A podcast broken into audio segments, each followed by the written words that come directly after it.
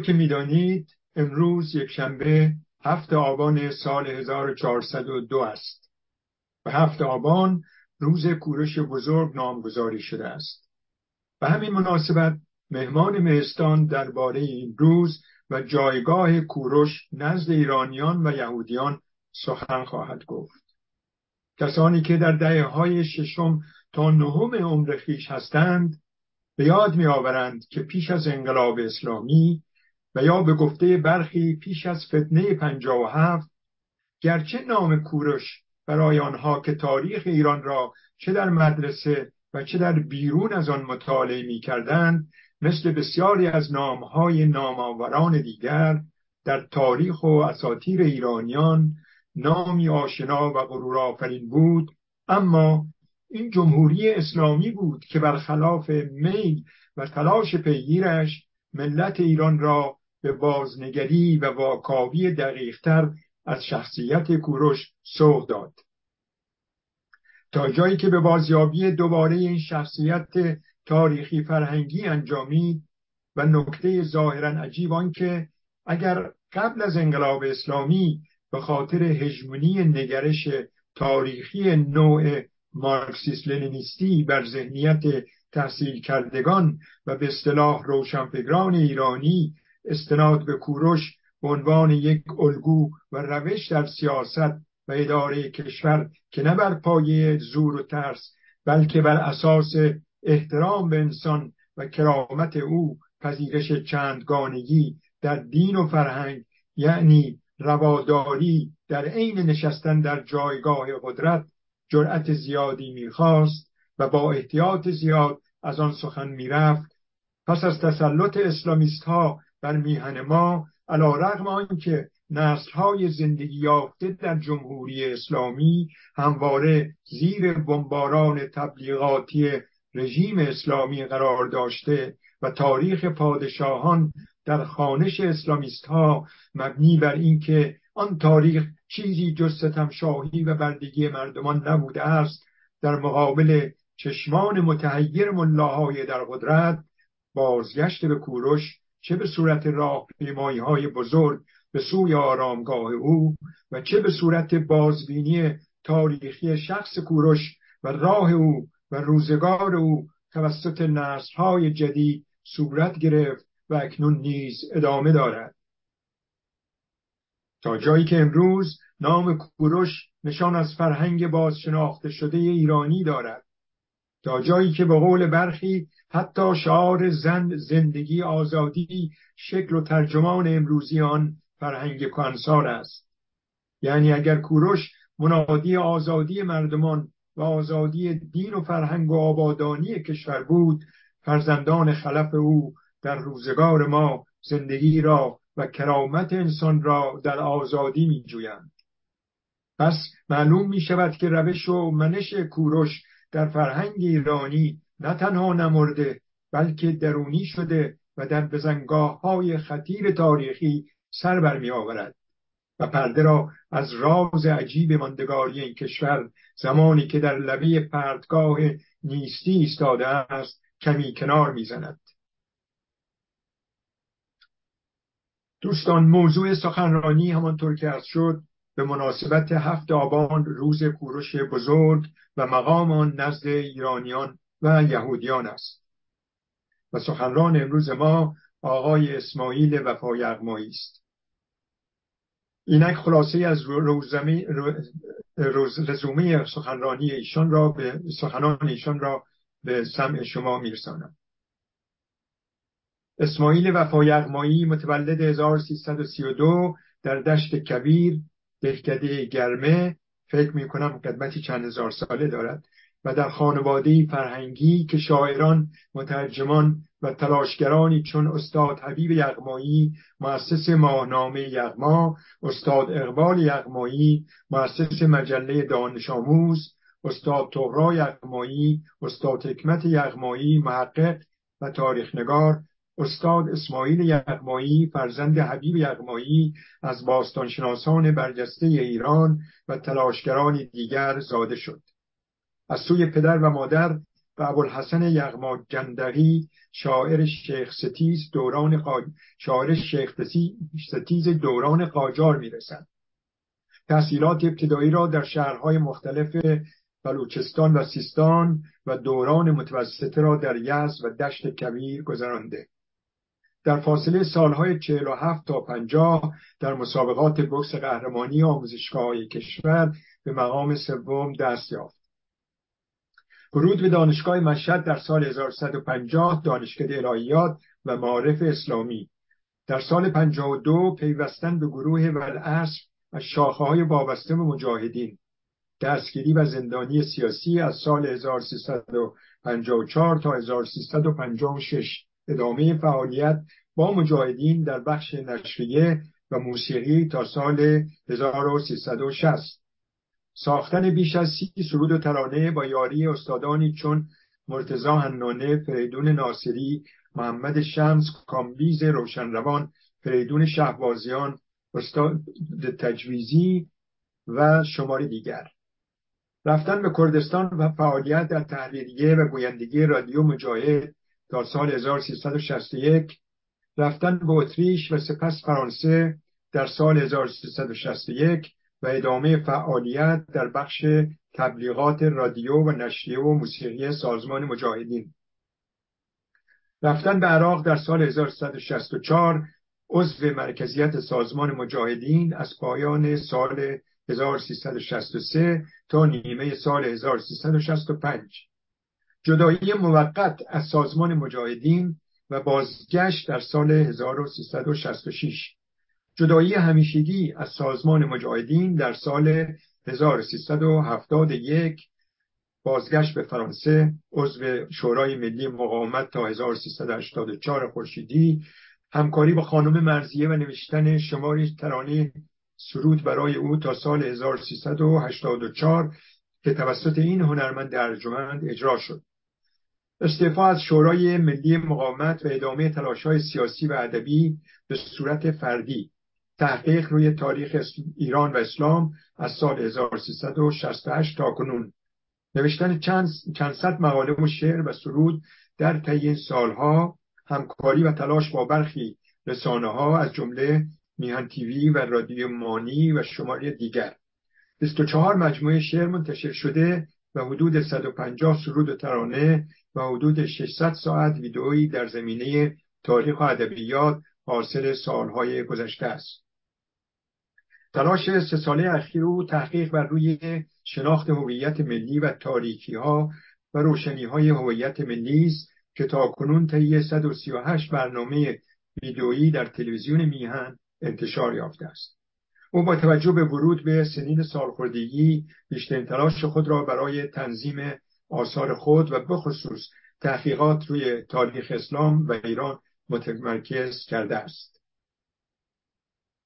پس از شنیدن سخنان آقای وفای اغمایی در بخش اول یعنی در ساعت اول دوستان و هموندان در داخل و بیرون از این تالار پرسش ها از سخنران و یا اظهار نظرهاشون وقت می‌گیرن پرسش ها و نظرات مخاطبان مهستان بیرون از اتاق نیز می از طریق پیامگیر مهستان بر روی تلگرام، سیگنال، واتساپ، ایمیل مهستان، یوتیوب مهستان و یا با تلفنی که در پوسترهای مهستان آمده تماس بگیرند.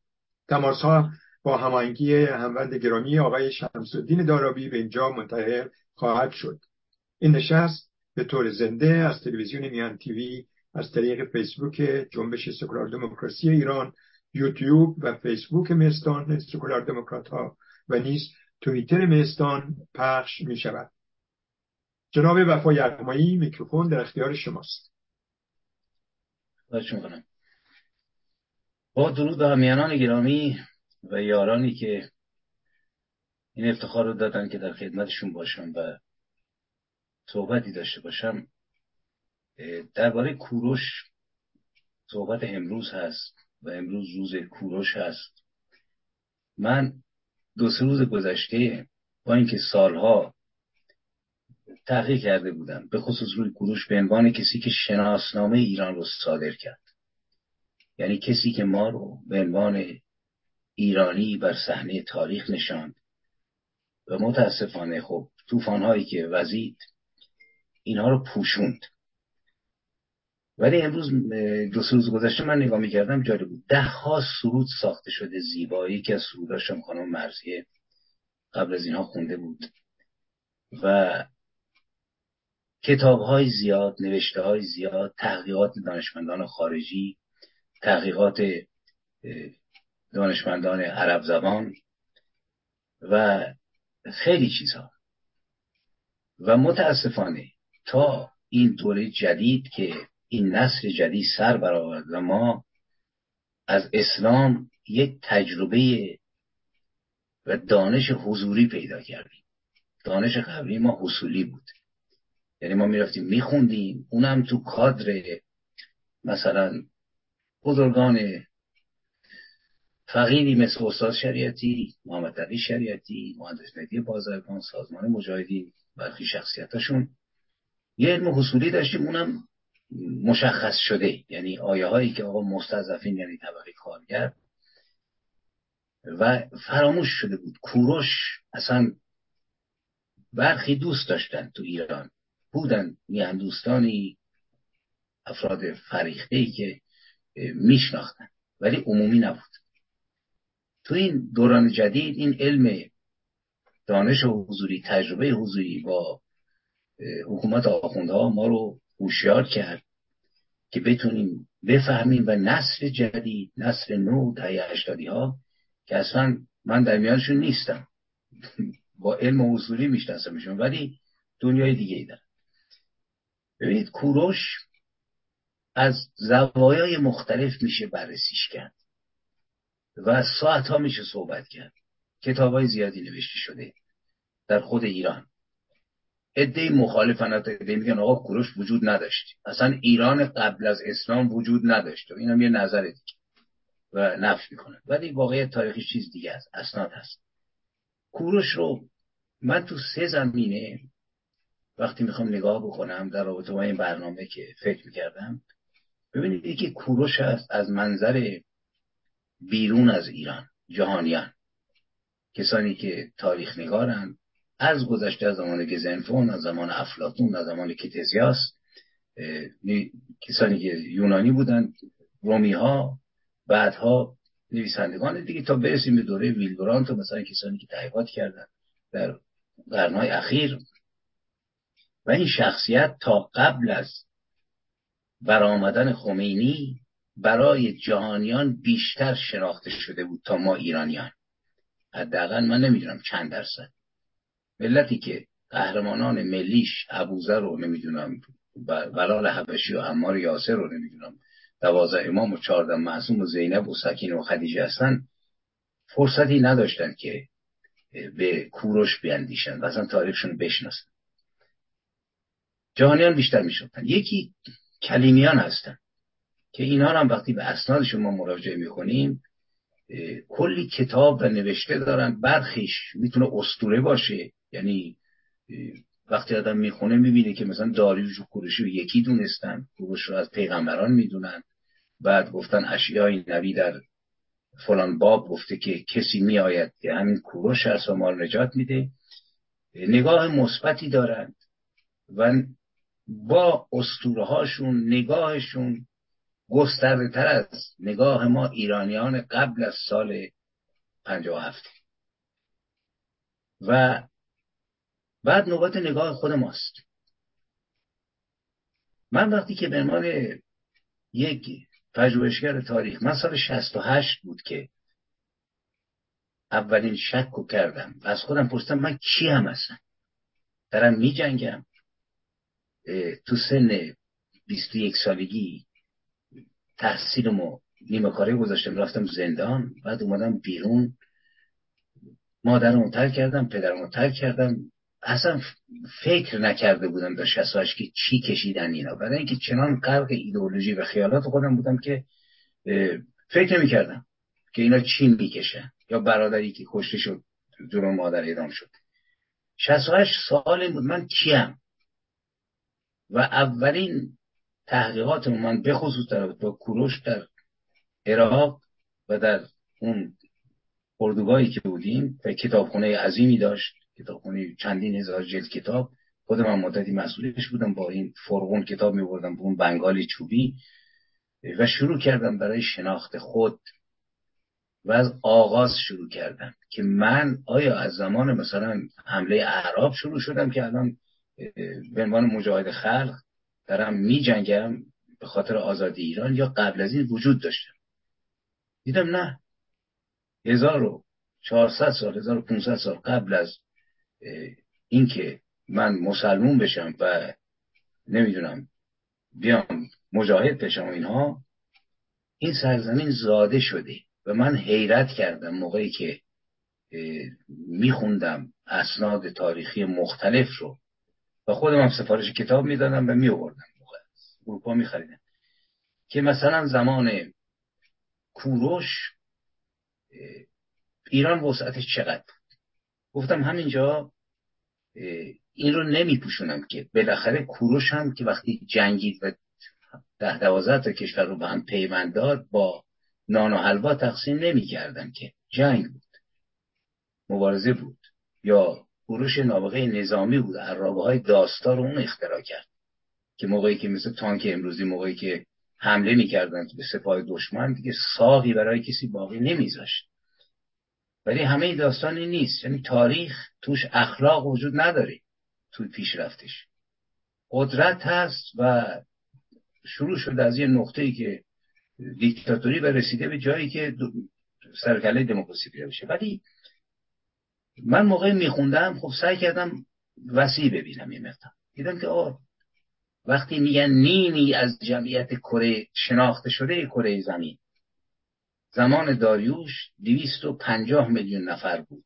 کل جمعیت شناخته شده ای که ارائه می‌کنه. نیمیش در امپراتوری اخامنشی زندگی کرد.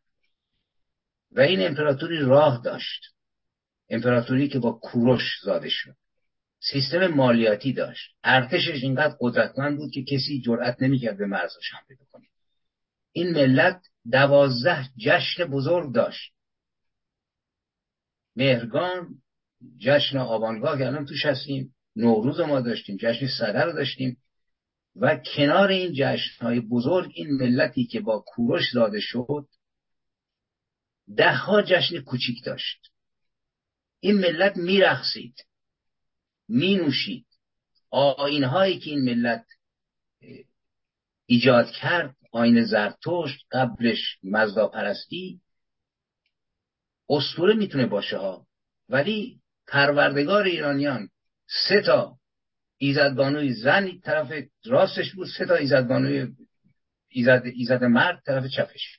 یعنی یه نوع تصاوی به همین دلیل. من تو شهری زندگی کردم که زرتشتی زندگی می‌کردم تو یزد. باشون و تو مدرسه مارکاری از دست خوندم. پدر من گفت میفرستم مدرسه زرتشتی که ازشون اخلاقیات درست. مارکار یه مرد بزرگی بود ده ها مدرسه و بیمارستان ساخت تو ایران زمان رضا اینا وقتی میری تو خونشون میگی که شوهرتون از میگه با درجه از این ارباب مهربون نیست. شوهر یعنی مهربان. زن مهربانوست تو آین زرتشتی. خب من با خودم فکر کردم که این ملت آره دیکتاتوری هم بوده حتما. بالاخره که سلطنت که زمان کوروش با مثلا دموکراسی نمی‌دونم کنون یا سلطنتی که الان تو سوئد هست نروژ هست نمی‌دونم این کشورها که نبوده. ولی ملت شاد بوده بعضی کافی غذا داشته و رو این ذهنمو تیز کردم. اومدم جلو تو دورانهای تاریخی دیدم که این سرزمینی که با کوروش شناسنامه صادر شد. قبلش مادها بودن قبلش هم ما بودیم. ولی به عنوان یک موجود زاده شده در حقیقت شناسنامهش صادر کرد. میاد تو دوره ای که شکست می‌خورن اخوامنشیان سلوکیان میان ولی این فرهنگی ایجاد شده بود من دوره سلوکیان رو که می‌خونم می‌بینم این حزم شدن یونانی ها در ایرانی ها و کلی خدمات مثبت کردن سیستم آبیاری و کوشش نکردن همه رو نابود کنن. اشکانی هم میان 450 سال حکومت می‌کنن. ادامه کوروش چون کوروش پدر همه ماست پدر بسیار تاریخی ما. و مستان دارن شاه رو گاهی یکی دو تا شاه رو کشتن. یعنی مجلس مستان گفت شما خیانت کرد یه نوع دموکراسی. بعد سیستم شهریاری رو که ما می‌خونیم می‌بینیم سیستم سلطنت بعد از اسلام نیست. شهریاران ایران مشروط بودن. جمشید شاه پاشا پادشاه اسطوره ما وقتی سه تا اشتباه می‌کنه یعنی گاو رو می‌کشه درخت رو می‌بره و احساس غرور می‌کنه میفته پایین ذلیل میشه و زهاق ظهور می‌کنه. اسطوره است ولی زیباست. بعد ما میایم ساسانیان میایم جلو این مملکت قدرتمنده. البته اینجا موقعان قدرت می‌گیرن سیستم مذهبی اوج می‌گیره. متاسفانه ما کشتار مزدک رو داریم کشتار مانی رو داریم. یعنی این موجب میشه ایران از یه آلترناتیو واقعی خودش که همراه با سلطنت بود محروم بشه و عراق هم بگو این بخش 1400 ساله ماست که با کوروش شروع شده و مثبتاتش بسیار زیاده. بدون اینکه منفی رو ما بگیم بدون اینکه کشتار مزدکیان رو ما رد کنیم. بگیم که انوشیروان عادل ما که اسمش عادله از کسانی بود که در این کشتار نقش داشت. ولی همه داستان این نیست. مملکتی بود که یک بزرگترین امپراتوری جهان بود در کنار یونان بعد روم و مردم زندگی می‌کردند و این میراث اینقدر قدرتمند بود که بعد از گذر 1400 سال که اومدن به ایران و حمله کردند خودش داستان مفصلی است با فرصتی بررسی کرد. تفاوت حمله اعراب و اسلام به ایران من اعراب رو نمیگم چون من با عرب دشمنی ندارم. با اون کسانی که برن حمله کردن این بود که اونا هویت ما رو از بین نبردند. نتونستن از بین ببرن و نبردن. حتی مغول ها از بین نبردن. حتی تیموریان از بین نبردن. ولی اسلام که وارد شد ببینید ما وقتی که دانشکده بودیم اصلا فوتبال بلاد نخونده بودیم بلازری رو. مغازی رو نخونده بودیم که چقدر آدم کشتن. تو بخارا به گل گرفتن تو سیستان تخت جسد گذاشتن. دوره مولا علی مولای متقیان سرکوب شهر ری سرکوب کلی از شهرها و کشتار مردم. و اینا به ما نمی‌گفتن که. اینا اومدن اولش به قول استاد زرنیکو میگه ایرانیا دیویس سال سکوت کردن برای اینکه با شمشیر میجنگید صد صد و پنجاه بار شوریدن. جنبش استاسیس رو داریم جنبش بابک رو داریم سیاه جامگان رو داریم سرخ جامگان رو داریم.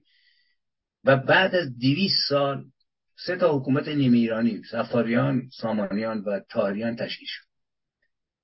ببینید میراث کوروش میراث من چون میگم. وقتی میگم کوروش می‌خوام به عنوان بنیانگذار چیزی رو که شروع کرد. اینقدر قدرتمند بود که فاتحان دیدن که نمی‌تونن. مردم رو کوبیدن ارتش ساسانی رو نابود کردن. ولی یه چیزی جلوشونه. آتشکده ها هست آین زرتوش هست آناهیتا هست. کوروشی هست که وقتی ما می‌خونیم من سوالم موقع واقعا میخوندم این داستان پانتا و آبرادات که واقعی دیگه. دروغ نیست که دهها تاپلو کشیدن غربیات نوشتن داستانشو. وقتی زن زیبا دستگیر میشه و میارنش برای کوروش طبیعتا زن مثل زمینه دیگه تو جنگا مال اعلی و شاه. کوروش حاضر نمیشه ببینتش. برای که تکمسر بود و بعد میگه آقا برش گردونید به شوهرش با اسکفت با آبرادات. برش میگردونن آبرادات میپیونده به کوروش.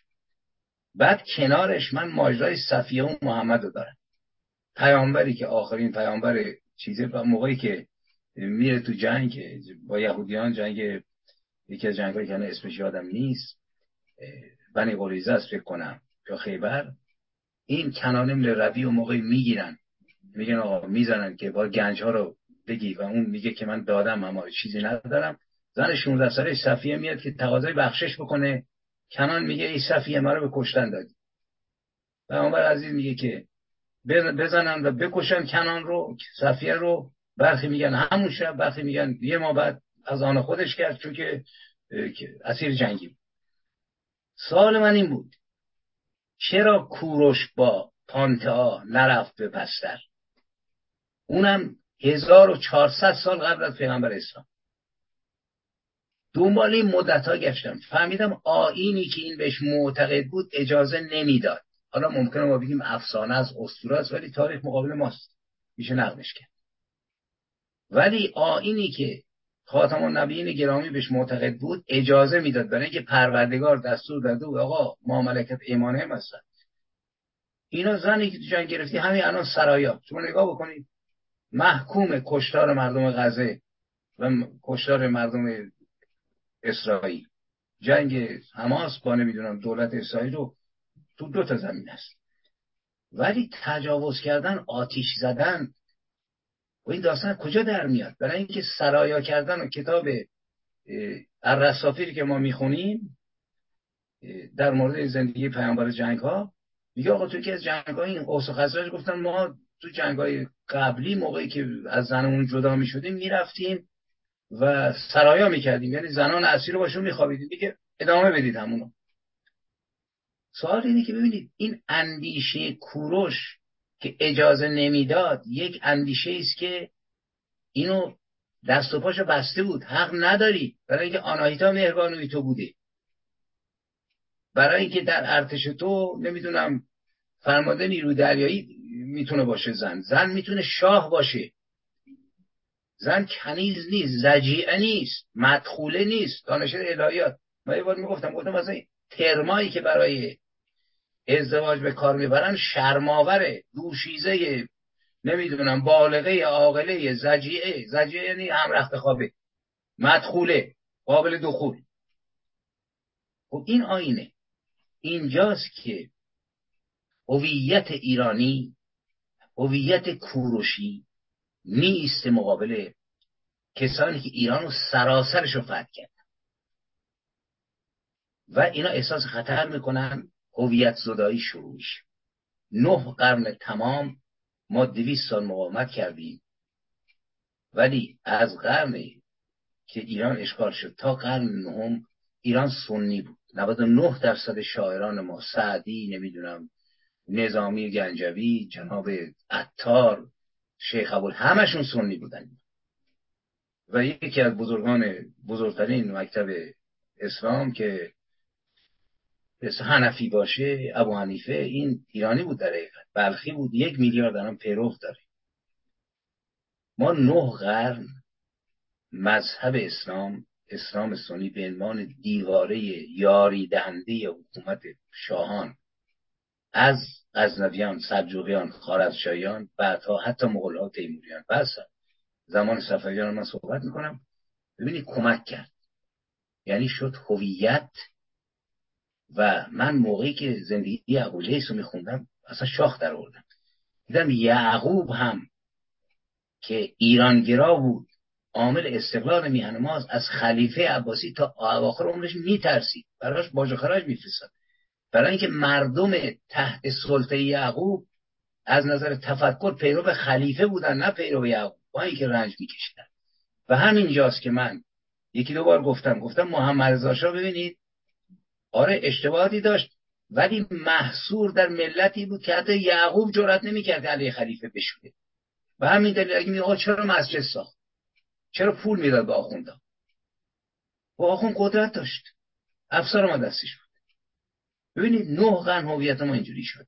شاعران ما سعدی عزیز ما که یکی بزرگان واقعا بنی آدم از یک پیکرند و میسراید ولی در همون گلستان میگه کسی کسی را نمیم تفاهمشه محتوا رو میگم. به پشت سر زد به گمانش که یهودی است. بعد برگشت دید یهودی نیست. آقا چرا یهودی رو باید پشت کلش بزنه؟ یا وقتی مادر خلیفه عباسی میمیره ما شبهای شعر گوته رو گفتیم برای خمینی گفتن. ولی سعدی آسمان را نمی‌دونم گر روا باشد خون گرید بر زمین در وفات مرگ مستعصم امیر المومن خلیفه عباسی که پدر ما رو در ورده کشتن سعدی شعر حالا برید از مولانا بخونید که چهار خلیفه رو بحث می‌کنه. یعنی آلودگی هویتی سراپا و از دست دادن هویت ایرانی نه قرن تمام ما رو شست. تشیع اومد به طور مضاعف و وحشتناک در این هویت کهن ما رو که ما که کوروش خورده بود مورد تهاجم قرار داد. شما برید تو سایت های رژیم خروارها سند در رد کوروش. این دروغ رفع شبهه چون میترسن. مثلا الان دیدن که بدون تبلیغ کوروش داره طلوع می‌کنه. یا مثلا من بارها گفتم گفتم آقا من مجاهد سابقی که جونم کف دستم بود. همه چیمو ول کردم تو خانواده مرفهی بودم. اگر نمی اومدم تو مبارزه الان تو خونه 2000 متری زندگی می‌کردم. همین الان. اومدم بیرون بعد می‌رسم به نقطه ای که دارم چیکار می‌کنم. و عوض میشم. یعنی طلوع یک هویتی که زیر ضرب بود. شما اگر که زمان صفوی رو نگاه بکنید یک دونه شعار به در بخور ما نداریم بعد از نظامی و بعد از جامی. و اشیه بافخیست چون که همشون رفتن هندوستان فرار کردن و صد بار زیر فشار قرار گرفتن. چهارصد سال تمام هویت ایرانی از بین رفت. یه نام و نشان شیری میذاشتن رو تاج مثلا پادشاهان مثل شاه عباس و اینا. ولی به طور واقعی اومد جلو. قدرت دستشون بود هویت صدایی ایرانی. ما ایرانی نبودیم. من اجنبی بودم. منی که تو دانشگاه مشهد بودم. یک عنصر مسلمان سیاسی اجنبی ضد ایرانی برای اینکه کلمه ای که ما به کار می‌بریم. من با مجاهدین چون حاکم نیستم که دشمنی ندارم نقد می‌کنم. کلمه مجاهد کلمه ای است که برای خالد ابن ولید و امثالان که اومدن خون ما رو ریختن به کار برده می‌شد. فضل الله المجاهدین یعنی کسانی که اومدن ایران رو قارت کردن خواهر مادر ملت ورشن بردن فروختن گردن زدن جزیه بستن. چون هویت ما نداریم نمیریم ببینیم که آقا بابت چجوری جنگید یا استاسیس چجوری جنگید. اصلا اینا تاونی هن. میاییم سازمانمون رو را میندازیم. بی هویت و اینجا. من نقطه پرشکوه این فرهنگ گذشته ما. گفتم با نقد تمام نقاط ضعفش. من تو این برنامه که 139 برنامه رو یعنی پایان هزار ساعت تاریخ من رفتم رو شناخت هویت ملی و مشغول کار کردنم. ولی الان دارم می‌بینم که این ظهور مجدد این ظهور این هویت علا رقم چهارده قرن فشار و کشتار. شما ابن مغفر چرا کشتن؟ چون ظاهرا مسلمان بود می‌گفتن آقا مزدکی زکریای رازی. من بارها گفتم گفتم ولتر مرهون زکریا است. برای اینکه ولتر یه جمله تاریخی داره میگه نخستین احمق که به نخستین شارلاتان رسید پیامبری آغاز شد. ده قرن قبل از ولتر زکریا میگه که مخار الانبیا میگه آقا جون پیغمبرا دروغ میگن. این خرق عاداتشون ثابت هم می‌کنه. میگه میگن ماه رو دونست کرده. میگه قوانینی که پروردگار عالم تعیین کرده بشر نمی‌تونه تغییر بده. قدرت جاذبه رو تغییر بده. بنابراین دروغ میگه. اینا بردن کشتن. بدتر از کشتن آخوندها اومدن هویت خودشون رو در درون ما کاشتن در حالی که سلوکی ها نکردن این کارو. مغول ها نکردن. از چنگیزخان یه چند تا اسم مونده یا از امیر تیمور بولکانی ولی از این آین به خصوص تشیع هست و نیست ما رو خورد. بلند میشیم میگیم یا الله. میشینیم میگیم ماشاءالله. اسم بچه‌مون حسنه حسینه. بچه به دنیا میاد ختنش می‌کنیم. میمیره تو قبل می‌ذاریم براش چیزی نمیگیم که به ما گفتن. بنابراین من چه جور ایرانی هستم؟ یا مثلا ادبیات ما. من سه تا برنامه قبلا اجرا کردم به عنوان تناقض بزرگ شاعران نویسندگان ایران. آقا شاعر ایرانی مثل مولانا که یه واقعا قولیست وقتی که مغلا دارن می‌کشن ملت تو خونیه اون رفیقش که وزیرم بوده میگه که یا مولانا چه حالت است که می‌بینم؟ میگه باد بینیازی خداوند است که میوزد. میگه ظلم کردن پادشاه مغولان رفت دعا کرد از پروردگار بهش آقا تشکر بردار و حمله کن. آدم نگاه می‌کنه که خدا این مولانا بالاخره چجوری رو فکر می‌کرد؟ یا مثلا عطار چجوری فکر می‌کرد؟ اینا بزرگان ما هستن ولی احتیاج به نقد هست. یعنی اومدیم جلو تا رسیدیم به دوره پهلوی. دوره پهلوی تنها دوره تاریخ ایرانه که هویت ملی به شیوه پهلوی البته. در کاد خودشون. گرامی خلاصه. شد. ولی شما نگاه بکنید مثلا رضا شاه. کسی بود که فرهنگستان درست کرد؟ همین استاد حبیب اقمایی که یادش بخیر باد میومد یز خونه ما. گاهی که میومد یز با آقای ایرج افشار. می‌گفت که اوایلی که رضا شاه بود سر کار هفته یک بار جلسه میذاشت و میآموخت. از بزرگانی مثل فروغی میگم من اون موقع مثلا با فروغی کار می‌کردم باشون می‌رفتم. و تاکید بود لغات ایرانی به کار ببرید واژه ایرانی به کار ببرید. یعنی آری رضا با نیرو و قدرت و دیکتاتوری حکومت کرد. ولی کار مثبتش که ما نمی‌تونیم پیدا کنیم. کسی بود که به ایرانیت باها می‌داد. چیزی که زن ایرانی به قیمت کور شدن چشمشو نمی‌دونم تجاوز شدن تو زندان الان داره تحمل می‌کنه که نمی‌خوام این کسافت سرم کردن. رضا شاه بردارید ولی چی شد؟ ما ملت چون آخون زده بودیم ماجرای مسجد گوهرشاد بعد سرکوب کشتار بعدش هم به امان آقا همه گروه های سیاسی شیخ بهلول نمی‌دونم فلان کرد. یا محمد رضا شاه. بابا جشن های 2500 ساله رو یک نقد درست ازش نیست. ثروت جناب عسگراولادی سه برابر مخارج جشن های 2500 ساله بود موقعی بود. ای والله عسگراولادی که تو زندان ما با هم بودیم تو مشهد. بعد یقه اونو می‌گیریم. سال بعد از جشن 2500 ساله اینقدر توریسم ایران زیاد شد که دو برابر اون پول ریخت به صندوق دولت. و اساسا میگه بد کاری کرد که تاریخ گذشته ما رژه رفت.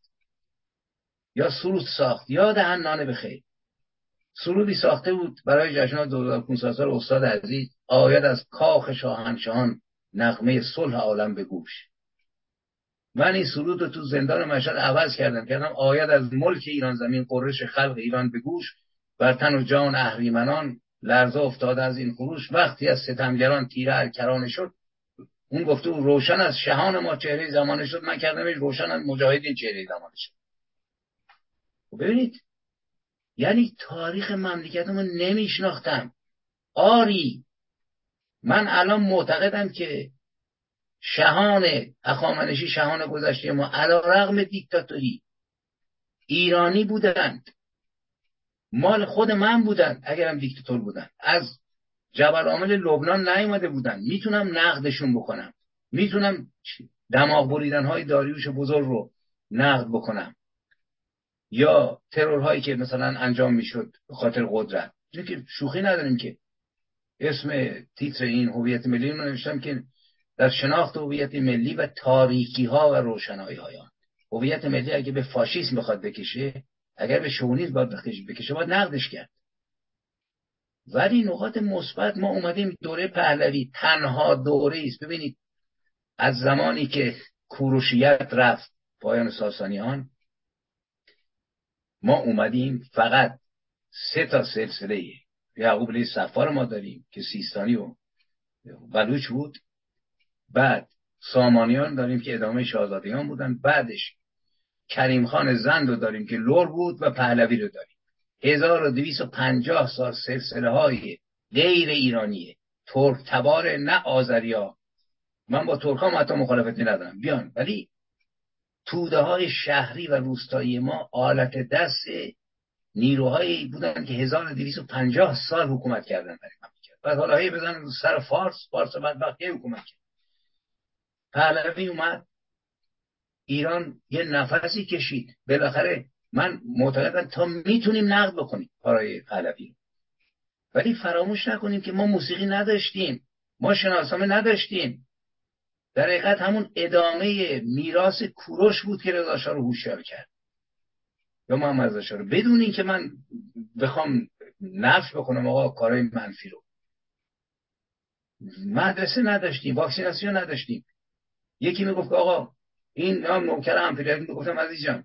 شاه مملکت رو یا مثلا ولتر رو که نمیان با اینکه ولتر مشروب می‌خورد یا چند تا مشروبه داشت یا مثلا ژان پل یا سیمون دوبار که خاطر چیزش از بزرگترین زن نویسنده فرانسوی یه دوره ای که دبیر بود گویا با یکی از محصلات دختر محصلش رابطه داشت که اخراجش کرده ولی دوباره من دوستش دارم. برای گفتم این شخصیت های تاریخ ساز رو باید نگاه کرد. محمد رضا شاه رضا شاه موقعی اومد ایران. ایران کدوم لول بود؟ مثلا اگر ما صد شماره بگیریم پیشرفت رو ایران مثلا 15 بود. موقع شاه رضا شاه وقتی که رفت حالا شما بگید نوکر انگلیس ها بود بیرونش کردن. وقتی رفت ایران رفته بود عقب یعنی ده شده بود یا رفته بود 20 شده بود. اگه 20 شده بود مثبت این. برای اینکه روند حرکت تاریخ رو که با اخلاق بررسی نمی کنیم که. یا محمد رضا شاه. من دانشجوی دانشگاه بودم. ببینید بچه‌ای که دانشگاه درس خوندن می‌دونن. کسایی که نمره معمولی هستن 350 تا. کسایی که معدلشون بالای سه و نیم بود نزدیک 500 تومن وام تحصیلی داشت. خوابگاه های ما بهتر از خوابگاه های اروپا بود. در دیکتاتوری محمد رضا منظورم الان بررسی محمد رضا منظورم مملکتی است که بر پایه های یک سری عناصر فرهنگی مربوط به خودش میچرخه. حتی دادگاه ها حتی ساواکی که من توش سه روز کتک خوردم دندونمو شکستن ولی وقتی فهمیدن که دیگه حرفی ندارم بزنم دکتر اومد پامو بست دندونمو کشید رفتیم دادگاه نمی‌دونم وکیل برا ما گرفتن. سه تا دادگاه من رفتم. بعدشم زندان مشهد کتابخونه ما داشتیم. نمی‌دونم کار می‌کردیم زندون رو کشیدیم کاری به کار ما نداشتن. این دوره محمد شاه رضا شاه و دیکتاتوری اینها. این میراث کوروش بود. نه کامل.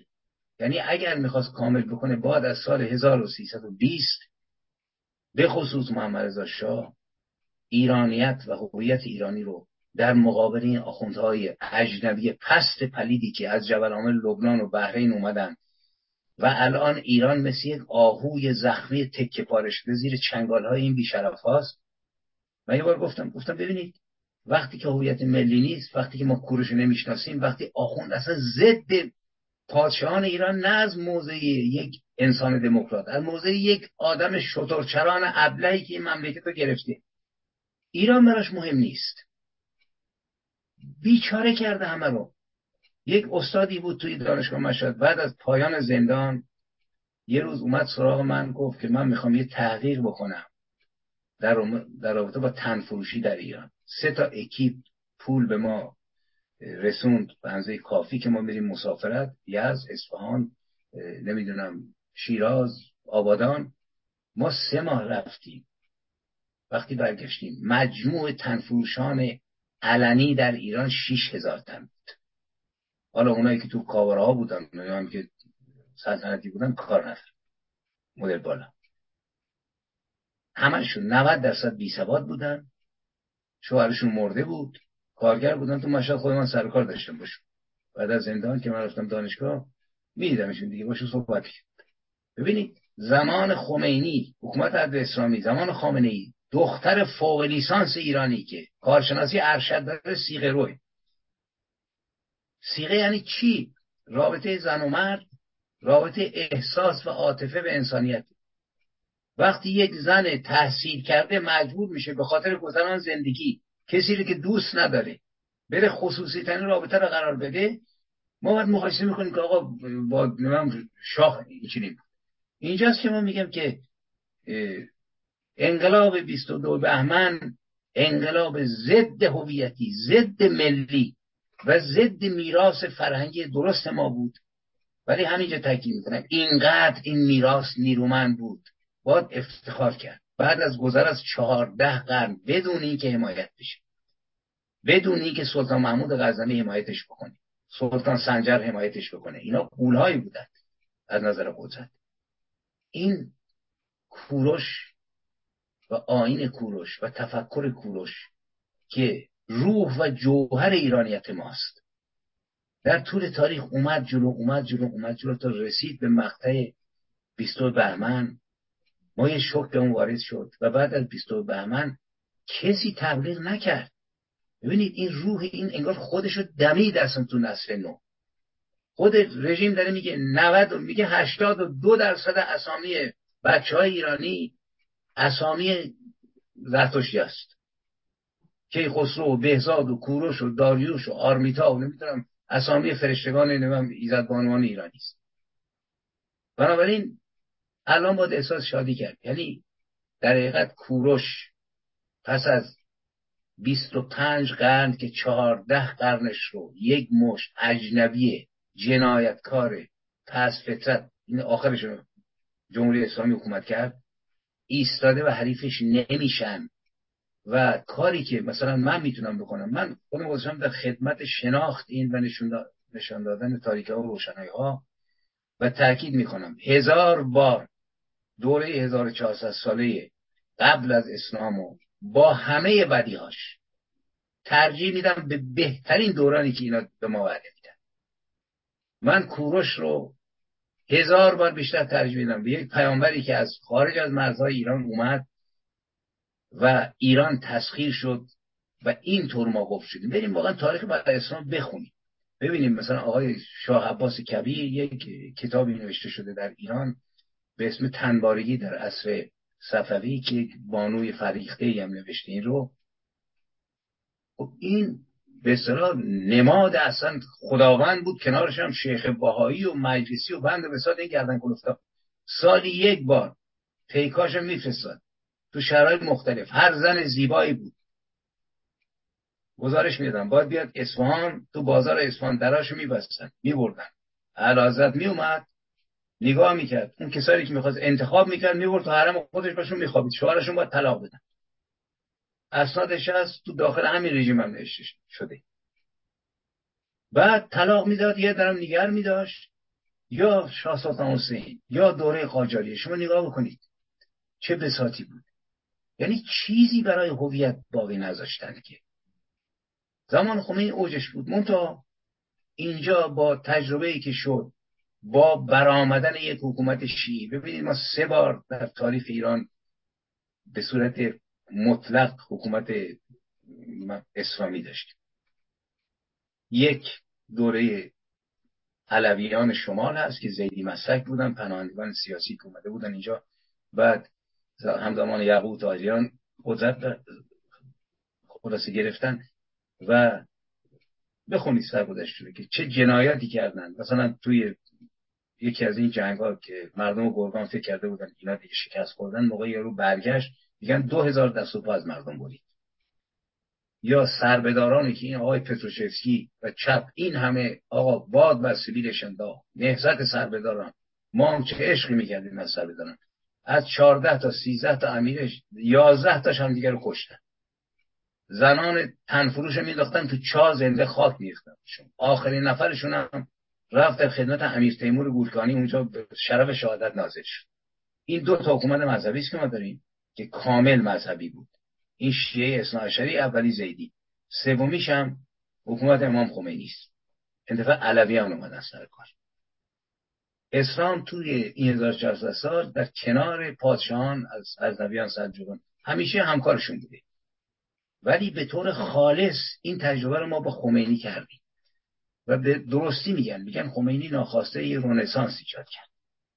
کجا ما می‌تونستیم مثلا با علم حصولی به مردم بفهمونیم که آقا اسلام این تیپیست باید این گنداب درش وا بشه این چاه فاضلاب تقدیر شده بیاد نون مردم بدوزه آب مردم بدوزه.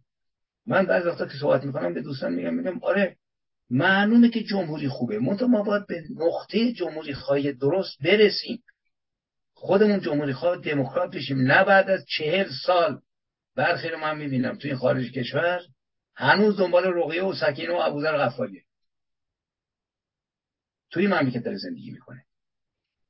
باید این رو فهمید و کوروش رو اینجوری شناخت. به نظر من بخشی از کوروش در زمان ما رضاشاه احیا شد. با زبان با فرهنگستان با ایجاد دانشگاه با سرکوب آخوندها. و ولی خب موفق نشد. تو دوره اول خوب اومد. روشنفکران مشروطیت همراه با اون بودن. و دوره دوم به دلیل تغییر مرام و اینا خیلی هایی که باش بودن کشیده شدن کنار. ولی تا آخر وظیفهشون عمل کردن. من همیشه میگم میگم من پیرو دیگه مجاهد و فدایی من پیرو فروغی. کسی که دامادش رو اعدام کرد رضا شاه. ولی موقعی که متفقین اومدن اومد به محمد رضا کمک کرد تا بتونه مملکت رو کنترل بکنه. یا من احترام می‌ذارم با آقای شاپور بختیار. بدونی پدرش توسط رضا شاه اعدام شد به چند تن نزدیکانش. ولی کینه کینه ورزی نکرد. خواست یه کاری بکنه موفق نشد. یعنی آدمی بود که ایران دوست داشت. تو این نقطه ما به نظر من این رو مقوله هویت ملی ما فرهنگ تاریخی ما و صدور شناسنامه متوسط کوروش کبیر و بیداری است که الان رستاخیزش در تن آخون داره میلرزونه و آغاز کاری یعنی ممکن این جنبش رو سرکوب بکنن. ولی دوستان توجه داشته باشن حتما می‌دونن خودشون بیش از من. این جنبش اخیر جنبشی است که فقط جنبش سیاسی نیست. جنبش سیاسی میشه سرکوب کرد جنبش نظامی رو میشه سرکوب کرد. یک جنبش بسیار قدرتمند فرهنگی و چرخش هویتی است برای ایرانی این مبارک اینجاست که ما دیگه اشتباه نمی کنیم یعنی الان من وقتی صحبت می‌کنم با برخی مثلا از دوستانم در داخل یا کسان اول ببینن من کی هستم. هویتم چیست؟ چی قبول دارم؟ نسل نو رو به خصوص دارم میگم. در حالی که مثلا زمانی که من اومدم دانشگاه دنبال هویت بودیم. یکی می‌گفت تو چرا رفتی توی مثلا سازمان فلان؟ گفتم بابا توی از که ما بودیم یا مثلا مشهد که بودیم برای خودمون کسی بودیم دیگه. می‌رفتیم باشگاه بکسور بودیم دم مغازه بهمون احترام میذاشتن. اومدیم مشهد می‌بینیم که هیچکی نیستیم. بعد خبر میدن که شاه حنیف نژاد رو تیربارون کرده فلان کسایی و کشته اینا. اولش ما گوش می‌کردیم بعدش بدون اینکه بفهمیم چه خواهد شد گفتیم خب باید باش مبارزه کرد دیگه. با کدوم هویت؟ هویت ابوذر غفاری. یه دوز سر گردنه بود. جناب بلال حبشی که توی جنگ بعد کلی سر برید. باید رفت اسناد خوند برحال گفتم که کورش میشه درباره زندگیش صحبت کرد. اسناد یهودی ها رو میشه خوند اسناد بزرگان رو واقعا جملاتی که در مورد کوروش گفتن به خصوص غربیا به خصوص یونانیا رومیا نشون اینه که چقدر احترام میذاشتن به این آدم. ولی ما اصلا نمیشناختیمش. تا دوره جدید. این دوره است که کوروش دیگه فقط تو کتاب نیست. برای من تو قلب منه.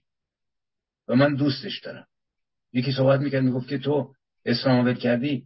دین نداری؟ گفتم ببینید من دین ندارم. من دین مسئله شخصی آدم هست تا خداپرستی. مسئله شخصی است ولی زرتشت از ماست. بجز زیبایی های تفکرش به عنوان چون اروپایی ها میگن نخستین و بزرگترین فیلسوف آغاز تاریخ این رو. نمیگن پیغمبره. گفتم من اینو دوستش دارم بابت خورمگی مال منه. داریوشا رو من قسمت های خشنش رو نقد می‌کنم ولی مال مملکت منه. به چه دلیلی من دنبال ابوذر باید باشم؟ دنبال امار یاسر باید باشم؟ کوروش مال منه. می‌تونم نقدش بکنم. ما با کوروش می‌تونستیم به دموکراسی برسیم اگه ادامه می‌دادیم. ولی اومدیم. من بارها گفتم یک خنجر نشوندیم به گرده تاریخ مملکتمون. در مراحل بسیار حساسی که ما داشتیم می‌رفتیم جلو. داشتیم می‌رفتیم به سوی و دیدیم هم چی شد.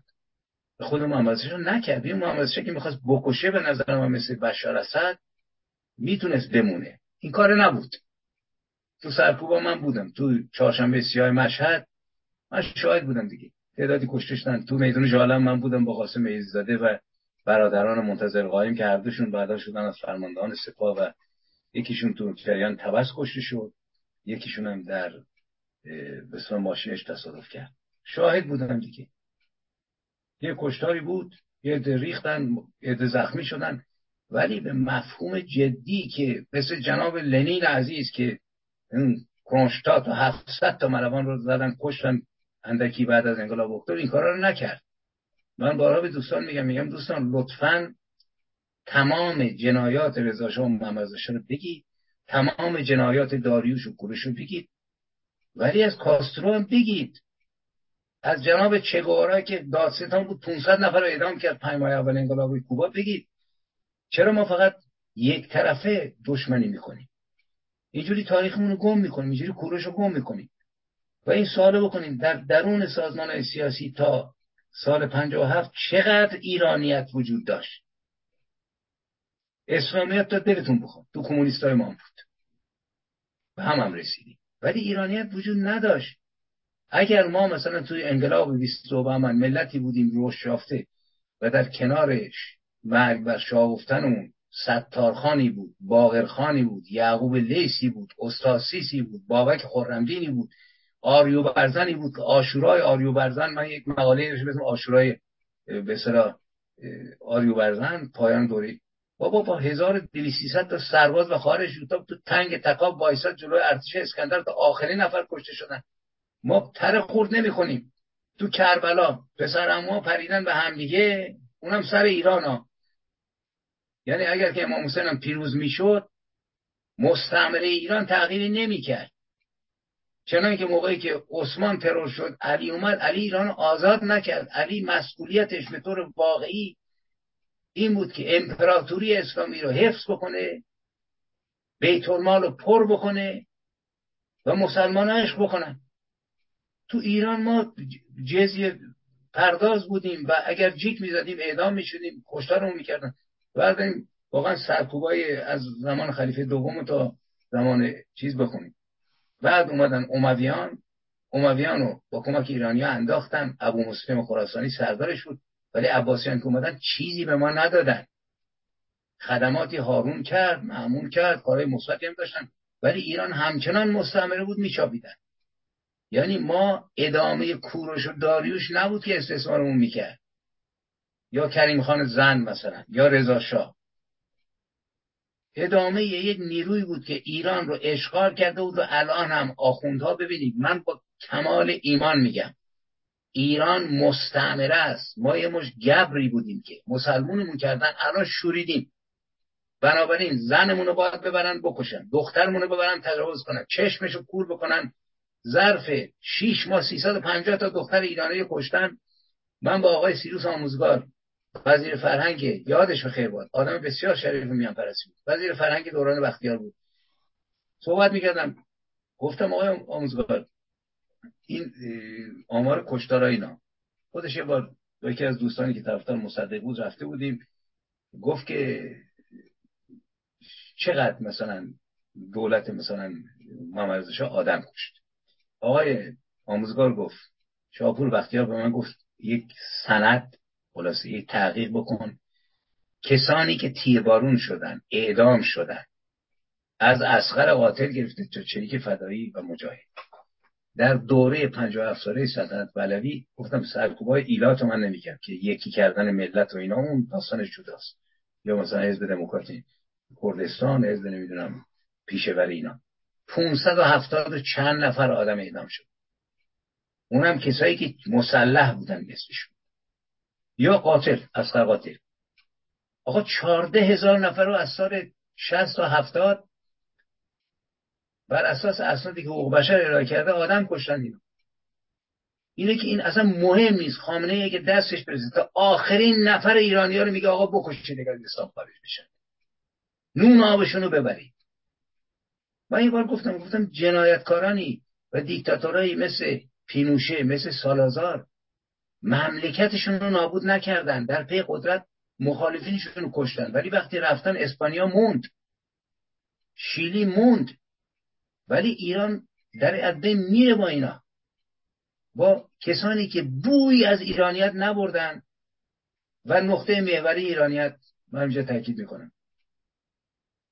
چیزی که از کوروش شروع شد و ادامه پیدا کرد. چهارده قرن و خموش شد و ما خودمون نابودش کردیم تا چهل سال اخیر که شاهد طلوع دوبارهش هستیم و باید این رو واقعا تبریک گفت و فهمید و باز کرد و توضیح تاریخی فرهنگی و هویتی داد برای نسل گذشته و نسل امروز که خیلی خوب میفهم این نکاتی بود که می‌شد گفت روی زمینه خیلی میشه صحبت کرد. ولی من فکر می‌کنم که نکته اصلی همینه. خیلی ممنون از شما جناب گرم خواهش. و دوستان داخل و بیرون از اینجا با گرفتن وقت می‌تونن نظراتشون و یا پرسشاتشون رو ترک کنن. از داخل هنوز دوستان وقت نگرفتن. آقای دارابی از دوستان بیرون از این تالار اگه سالی هست بفرم به روی چشم اجازه بدید من هم سلام ارز کنم خدمت همیهنانم و همینطور جناب یغمایی خوش آمد میگم خدمتتون و دوستان حاضر در اتاق. پرسش اول خانم منصوره سیاوشی از اسکاتلند هستند که نوشتند با تبریک روز کوروش خواستم این مورد را توضیح دهید که آیا این روز مربوط به تولد کوروش است و یا سالگشت روز ورود او به بابل و صدور منشور اوست چرا که به نظر من هنگامی که بنیاد پاسارگاد در 2016 این روز را به نام روز کوروش نامید در واقع قصدش بزرگداشت صدور این اولین اعلامیه حقوق بشر بود و نه شخصیت پرستی. متشکرم.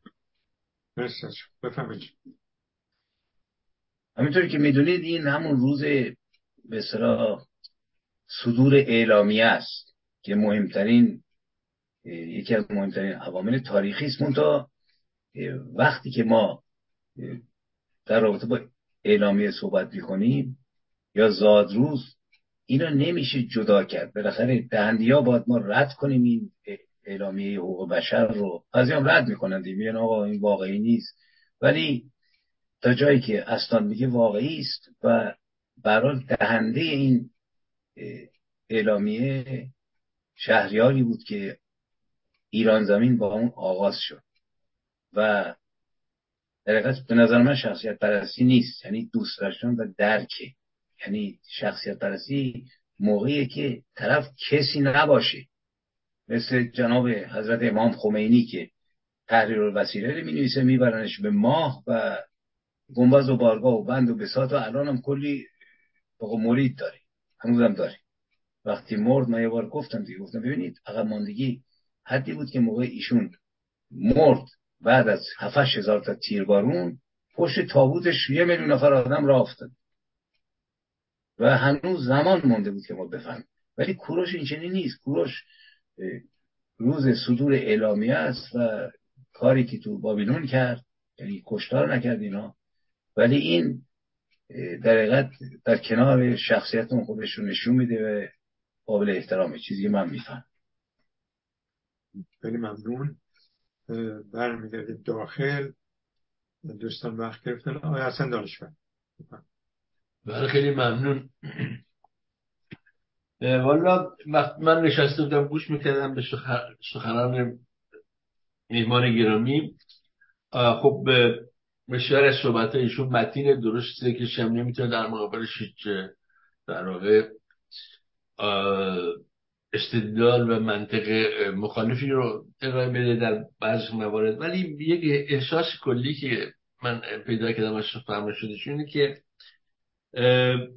وقتی که اشاره می‌کنن به جمهوری اسلامی و خمینی نظام خمینی گویی که جنگیش بین دو عنصر هویتی در میان ایرانی ها. یه عنصر هویتی که ریشه در ایران باستان داره و خب تجسم خیلی مشخصش کوروشه.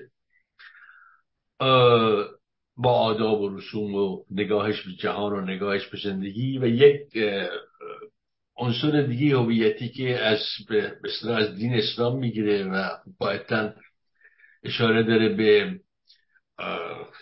کتب مقدس اسلامی و یا رهبران دینی اولیه اسلامی.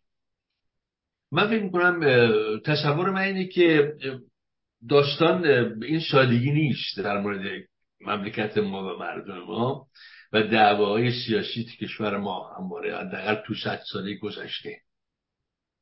منتهاش از اونجایی که جریانات به حال ضد آزادی متاسفانه همواره به شکل مذهبی در میدان حضور داشتن این خیلی عجیب نیست که ما رو از اونجا برسونه که فکر کنیم خود این داستان از خود مذهبه. یعنی یعنی راه حل اینه که اون هویت ایرانی بر اون هویت بخش دیگه هویت ایرانی که مذهبی باشه هویت قدیمی باستانی باید چیده بشه تا مشکلات ما حل بشه. برای اینکه مثلا روشن کنم برمیگردیم به سال 57 و زمانی که خمینی قدرت رو در ایران گرفت.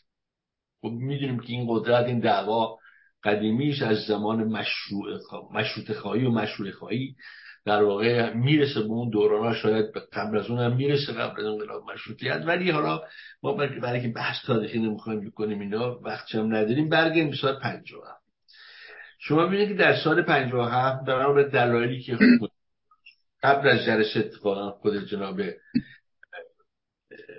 گرمایی گفتن موضوع الیت سیاسی و روشنفکرهای ما بود که خب در واقع زمینه برای روی کار آمدن دستجات اسلامی خمینیستی فراهم کرد وارد اون بحث هم نمیشیم ولی اگه یادتون باشه از هم ماهای اول حکومت جمهوری اسلامی در واقع مخالفت ایرانی ها و بخش بزرگی از جمعیت با حضور این نوکیسگان در قدرت آغاز شد. اگر یادتون باشه چند ماه بعد از پیروزی خمینی و در اوج مشروعیت و در اوج قدرت یابی به حال تا اخلاقی به اصطلاح اخلاقی توی یومه ما می‌بینیم که نهضتی در تهران را میفته جنبش زنان را میفته بعدها ما می‌بینیم که بعدها این خیلی طولانی بلافاصله و ادامه دار ممتد می‌بینیم که جنبش دانشجو هست مخالفت دانشجو مخالفت کارگران مخالفت فرهنگیان مخالفت حتی روستاییانه. این جدا از مخالفت های متشکل گروه سیاسی. من وارد اون بحث نمیشم. من وارد اون قسمت میشم که مربوط به بخش های از جمعیت کشوره. یعنی می‌بینیم که داستان اینطوری نیست که ملت ایران دچار یک فساد مذهبی مثلا میشن و تو چاله جمهوری اسلامی میفتن و بعد مثلا کوروشی از دور میاد دوباره اشعه میتابه و نسل جدید بلند میشه. یا من این داستان اینجوری نمیشه نگاش کرد. یک مقداری غیر, وا... غیر واقعی با توجه به فکت های تاریخی. بنابراین دعوا بین اسلام و غیر اسلام به نظر من خیلی محدود می‌کنه واقعیت تاریخی و واقعیت های اجتماعی ما رو. من فکر می‌کنم دعوا دعوایی که بین آزادی خواست آزادی که از دوران مشروطیت شروع میشه که اتفاقا توش آدمای مذهبی هم هستن مثلا شما تو خود هم زمان شاه که صحبت می‌کنین آیت الله میلانی آیت الله شریعت مداری بسیار از آیت الله بزرگ در واقع خواهان عدم دخالت مذهب در, در قدرت سیاسی. یعنی بحثون نیست که می‌خوان یعنی اسلامیست نیستن یعنی اسلامیستا در واقع اون که براشون اهمیت داره مذهب نیست. اون ایدئولوژیشونه.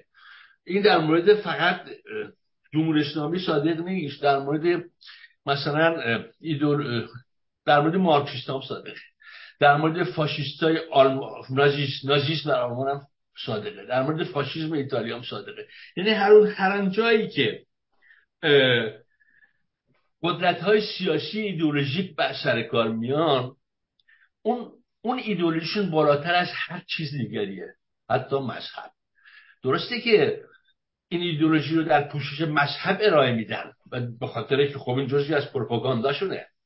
ولی واقعیت و تجربه تاریخی نشون میده که خود همونا معتقدترین صاحبان مذهب رو می‌کشن. در خود جمهوری اسلامی شما نگاه کنید آیت اللهی کشته شدن آدمای مذهبی واقعی که به دقیقا شقیقا به دینشون اعتقاد داشتن کشته شدن. در همین جمهوری اسلامی امروزی ما خانم سپری داریم که تو زندانه و یک مبارز درجیه که شجاع سیکولاره و برای مذهبی کاملا شما از وجناتش می‌بینید.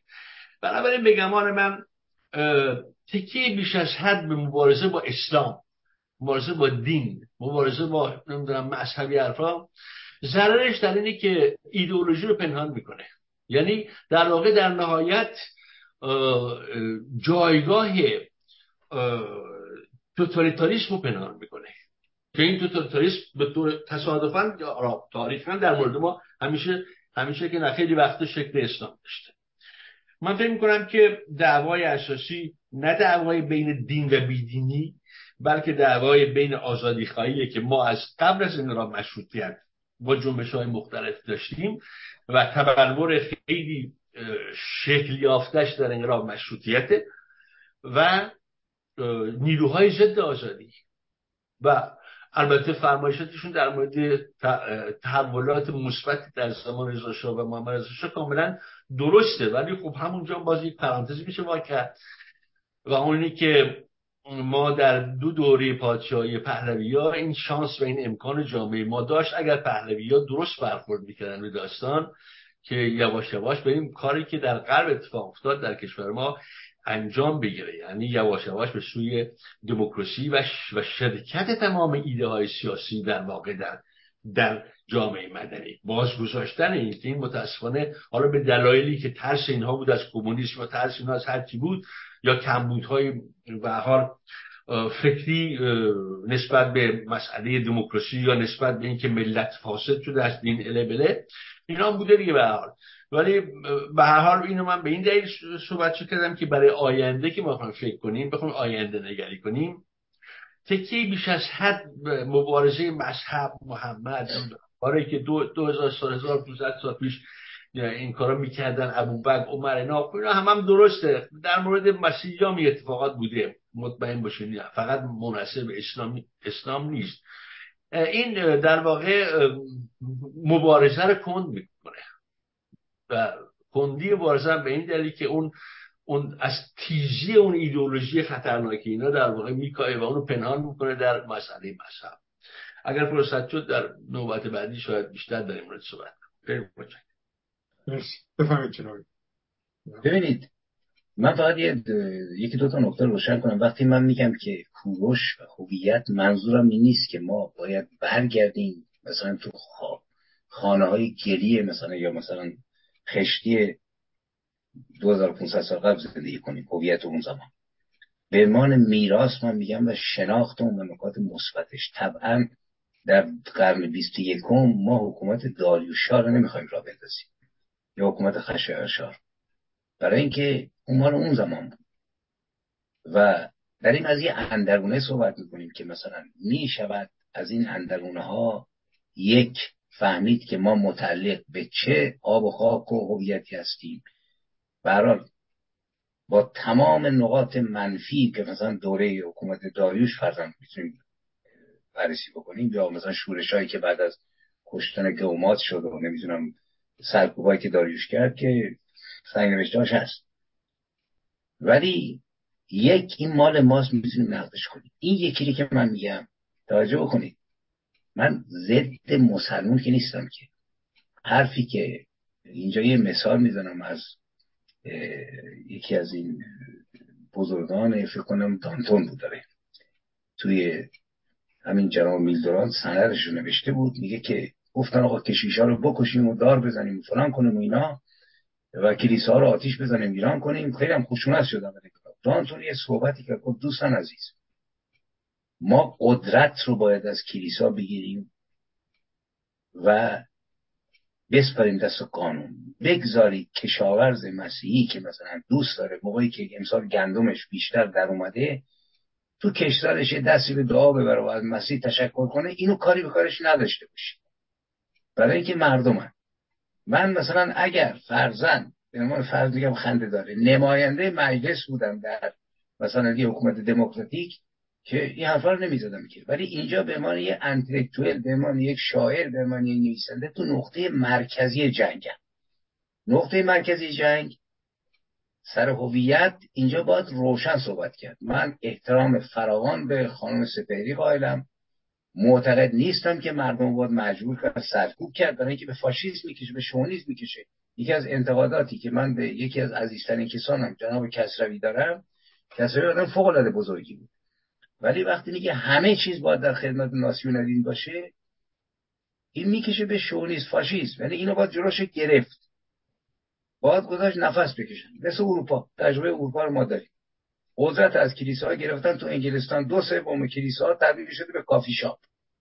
یه دشم مونده میرن مردم نمازشون رو می‌خونن یا مثلا دعا می‌کنن. من دشمنی با مسلمان ها ندارم. ولی تو جدال فرهنگی ما باید بریم به نقطه مرکزی. چون به معنی شاعر به معنی نویسنده به معنی رمان نویس به معنی محقق اینجا من صریحا اعلام می‌کنم اسلام مال ما نیست. مال این سرزمین تحمیلی است. مسلمان هم دوست دارم و در آینده مجلس ملی تصمیم می‌گیره آقا جون مسلمان هر جوری کاری می‌خوام بکنم بکنن نمازشون رو بکنن روزشون رو بگیرن به خودشون مربوطه قدرت قانونگذاری با دستشون گرفت. ولی اینکه اسلام عزیز ما من با دوستان که بحث می‌کنم بعضی وقتا مثلا یه دوستی داریم که خب آدم بسیار خوبی هم شاگردی بودیم میگه آقا این اسناد مستحکم نیست. مثلا کشتار بنی قریزه معلوم نیست که واقعیه. یه روز بهش گفتم رفیق عزیز اصلا همه اینا دروغه مغازی کشتارها نبوده. همین چیزایی هم که میگن آقا ایدولوژی رحمت اللهی قبول. ولی بریم رو سند اصلی. ببینید اینجا من به خانم سپیری حتما احترام می‌ذارم. به خانم بسمقی حتما احترام می‌ذارم. به مسلمانانی که الان دارن میجنگن علیه رژیم حالا اعتقادشون چجوری؟ به خودشون مربوطه. ولی تو نقطه مرکزی کتابی که چهارده قرن سرزمین منو سامان و سازمان داده با سلطان محمود غزنوی تا خمینی آقا توش این پروردگاری که انسان سوزه باید نقدش کرد. این جبرائیلی که ورزش این کتاب از آسمان هفتم آورده تو جدال روشنفکری قوی با جگید باش. این اینجاست. وگرنه توی جدال سیاسی اجتماعی من کاملا با شما موافقم. یعنی جنگ ما جنگ من با خانم سپری نیست. ولی ما الان تو دو تا زمینه. یه موقع از زمینه اجتماعی مدنیه که تو مجلس باید احترام گذاشت. آقا جون توهین نکرد. من چند روز قبل رفته بودم خرید خسته شدم. دم یک کلیسایی وایسادم دیدم این کلوشا کسایی که مشروب می‌خورن نیمه مثلا کلی قوطی آبجو اینا ریختن. کوله پشت ما دیدم دو تا کیسه پلاستیک توشه. واز کردم شروع کردم قوطی آبجو رو جمع کردن. خلاصه 50 60 سال ریختم تو سطح زباله. بعد یه خانمی که از کلیسا بیرون میمد گفت که موسی شما چیز هستید؟ مسیحی هستی؟ گفتم نه من دین ندارم. قبلا مسلمان بودم اینا. بعد گفت کار می‌کنه تو کلیسا؟ گفتم نه. گفت چرا این کار می‌کنه گفتم تو کلیسا جای خیلی زیبا تمیزیه. من گاهی میرم توش میشینم مثلا گوش می‌کنم به دعاها فکر می‌کنم اینا رو جمع کردم تمیزتر باشه. من بغل کرد بوسید یه دانه بود رفت. یعنی مشکلی من با کلیسا به عنوان یک شهروند ندارم به عنوان با یک مسلمون یا مسجد. در نمازم خم ابروی تو در یاد آمد حالتی رفت که محراب به فریاد آمد حافظ ندارم که اون ابروی یارش با محراب مسجد هر دو مساوی می‌بینه. مشکل سر جدال در کدوم زمینه؟ در زمینه مدنی من یه شهروندم که مخلص همه مسلمانایی هستم که می‌خوان در آزادی مبارزه کنن ولی تو زمینه شعر و روشنفکری من میگم نفرین به الله اکبر الله اکبر گرین است. یزدان گرین است شیطان شایسته آفرین است. ولی اینجا صحنه جنگ متفاوته. وگرنه ما با حرفا شما موافقم اسلام ستیزی که نمی‌دونم با مردم نباید داشت ملت رو باید گذاشت زندگی کنن. دو سه نسل باید عوض شه. بعدش مقوله مذهب من خوب میفهم حتی به من کار خودم. و روحیت خودم. ببینید ما تنهایی فلسفی داریم تو این جهان بیپایان من موقعی که الله رو ول می‌کنم از اینکه به قول سهراب سپری این همه من کوچیکم. هیچ نیستم تو این دنیا. بنابراین من بارها گفتم گفتم من بیدینم ولی معتقد به تصادف جهان نیستم. بیشتر دنبال روی اسپینوزا فیلسوف هلندی و چند تا دیگه هم که میگن جهان با خدا یکیست. و یه بارم که توی جلسه بود تو لندن یکی به من توپید که تو چطوری مثلا مذهب قبول نداری؟ بری گفتم این مسئله شخصی من عزیزم من چهارده میلیارد و نیم سال چهارده نیم میلیارد سال قبل درون انفجار بیگ بنگ زاده شدم. همراه من ویرون یا حقی هم زاده شده صدای کسایی هم زاده شده زیبایی محبوب منم زاده شده لبخند فرزند منم زاده شده. من قبول ندارم که اینا تصادفی است. نظر شخصی منه. دنبال چیزی هم نیستم. دنبال جاودانگی هم نیستم. بنابراین یه مسلمونم من می‌فهمم که نمیشه که با اعتقادات یه نفر در افتاد تنهاش گذاشت چون موفق نمیشیم حرف شما درسته اینجا آخوندا می‌برن میگن آقا ببینید اسلامتون در نابود می‌کنن بیاید طرف من.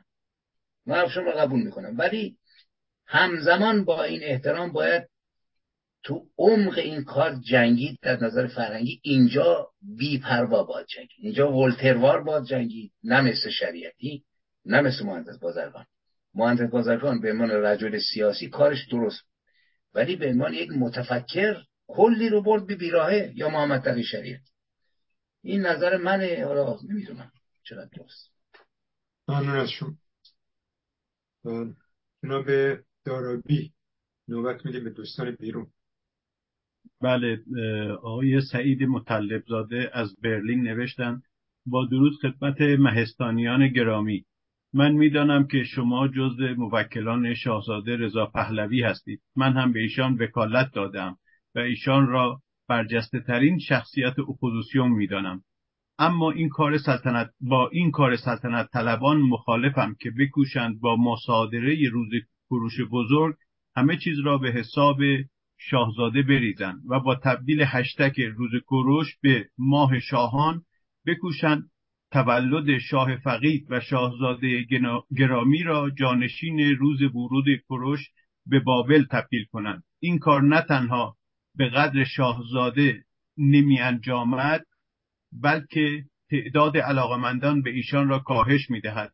دوست دارم نظر مهستانیان و سخنران محترم را در این مورد بدانم. متشکرم. من با دیگم اگر مایلید شما بفهمید ببینید اونها می‌تونن هر بخوام بکنن اون قشری از چون که مثل تمام گروه سیاسی که ما توشون آدمای خوب داریم به آدمایی که به قول ما رو اهل زد و خورد هستن توی طرفداران سلطنت هم ما با یک قشری رو که ممکن این کارا رو بکنن. ولی فرزن من به عنوان یک ایرانی با اون پروسه پنجاه سال مبارزه سیاسی از زاویه با خود ایشون من دو تا دو تا برنامه زوم بودم. و انسان شاهزاده و انسان معدب و دموکراتی میشناسمش. ولی من تاکید کردم ببینید من تجربه پنجاه ساله نیروهای سیاسی رو دارم. و تو خارج زندگی می‌کنم. تو داخل من نمی‌دونم خانم سپهری یا مبارزان دلیلی که واقعا دارن میجنگن چی کار می‌کنم ولی ما تو خارج من می‌خوام یه کار عملی بکنم به جز سرودن شعر. ما به دین در نفع حشمت و جا آمدیم. از بر حادثه اینجا به پناه آمدیم. و هرگز من فکر نمی کنم که خود شاهزاده رضا پهلوی بخواد اصلا بشینه مثلا جای کوروش. دو تا جایگاه من بارها گفتم بودم آقای رضا پهلوی خیلی من حتی تعدادی از دوستانم از دست دادم چون آدم موقع یه موضع سیاسی می‌گیره افراد خب چارچوب فکری دارن. میگه آقا طرف سلطنت طلب شد نه عزیز جان مسئله سلطنت طلب جمهوری خواهی مسئله یک موقعیت تاریخی خاص هست که آقای رضا پهلوی دارد این رو. ولی خیلی ها ندارن. که منی که اومدم جون موزشم که دستم سلاح به دست گرفتم. با مجاهد بودم نمی‌دونم. قلم هم نمی‌دونم در خدمت اونا بوده بهترین سرودها رو برای رهبر سازمان مجاهدی من سرودم همیشه من انتقاد می‌کنم میگم اون موقع من معتقد بودم ای شرفت با شکوه خلق به پیوند چهره فردای میهن از تو به لبخند. ای که به نامت درفش جنبش ایدان مانده برافراشته به بام دوامن تا که برارت ز دودمان ستم دود. نصر رهایی رسد خجسته و مسعود. من به مسعود رجبی گفتم. عشق من بود. ولی یه جایی که من زدم بیرون الان میگم آقا جان کی, کی می‌تونه الان کار بیش صدای مردم منعکس بکنه؟ اینجاست که من آقای پهلوی حمایت می‌کنم توی یک جلسه هم که بودم. ایشون بود بهش گفتم شاهزاده گرامی من شما رو میگم شاهزاده چون فرزند شاهی. بنده کارمندزاده هم یکی بقال زاده است یکی کارگر زاده است. بنابراین این تیتر رو من می‌خوام درست بکار بزنم ولی شما توجه بکنید که ما نیاز الان به یک هیبت و همت بهرام گور رو داریم که تاج رو گذاشتن میان دو تا شیر با گرز اینا رو کوبید. الان شیری وجود نداره. الان ایران رو گذاشتن وسط دو تا کفتار خوناشام امام بر سر و شما یه نقش تاریخی دارید. به دلیلی که نوستالژی پدر و جد شما که من زندانیش بودم کتک خوردم. سه روز تمام. زندان رفتم. منو به جایی کشیده که فهمیدم شما می‌تونید به خاطر نوستالژی زمان پدر یه کاری بکنید. اگر حمایت می‌کنیم اینه ولی من معتقد نیستم که آقای پهلوی باید مثلا بذاره جای گروش حمایت می‌کنم ولی قرار نیست که مطلق بنده هر اشتباهی که یک قشری انجام میدن من تایید بکنم.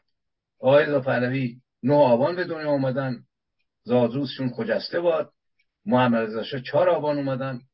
خجسته باد کوروش هم جایگاه خودش رو داره و اینا می‌تونن هر کدوم در کنار هم بخشی از تاریخ ما رو تکمیل بکنن با نقاط ضعف و قوتشون ولی اینکه یکی بخواد مصادره بکنه مصادره شدنی نیست. کسی هم که بخواد مصادره بکنه به نظر من خیت خواهد شد. عین اینه که مثلا بسی میگن آقا شما یه حرفا رو در آینده اگر فاشیسم بیاد گفتم ملتی که از خامنه ای خمینی عبور کرده باشه احمق اگر کسی بخواد فاشیسم بر ملت حاکم کنه.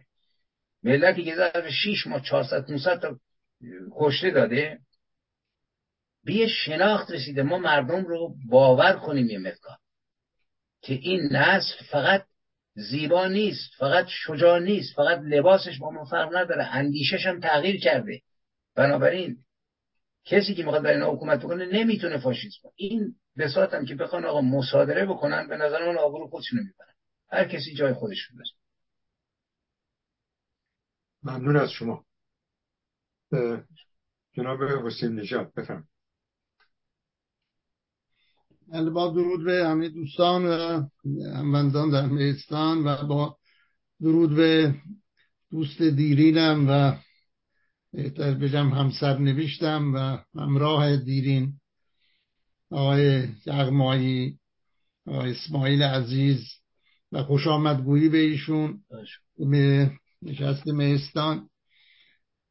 من بله اولا شما همین نام های دختران رو گفتین آرمیتا من امروز یادم افتاد که امروز دیروز فوت کرد امروز تشریف جنازش بود باید یادی بکنیم ازش واقعا. ببینید ایران سنتش و فکرش نسل نسلی عوض شده اساسا واقعا.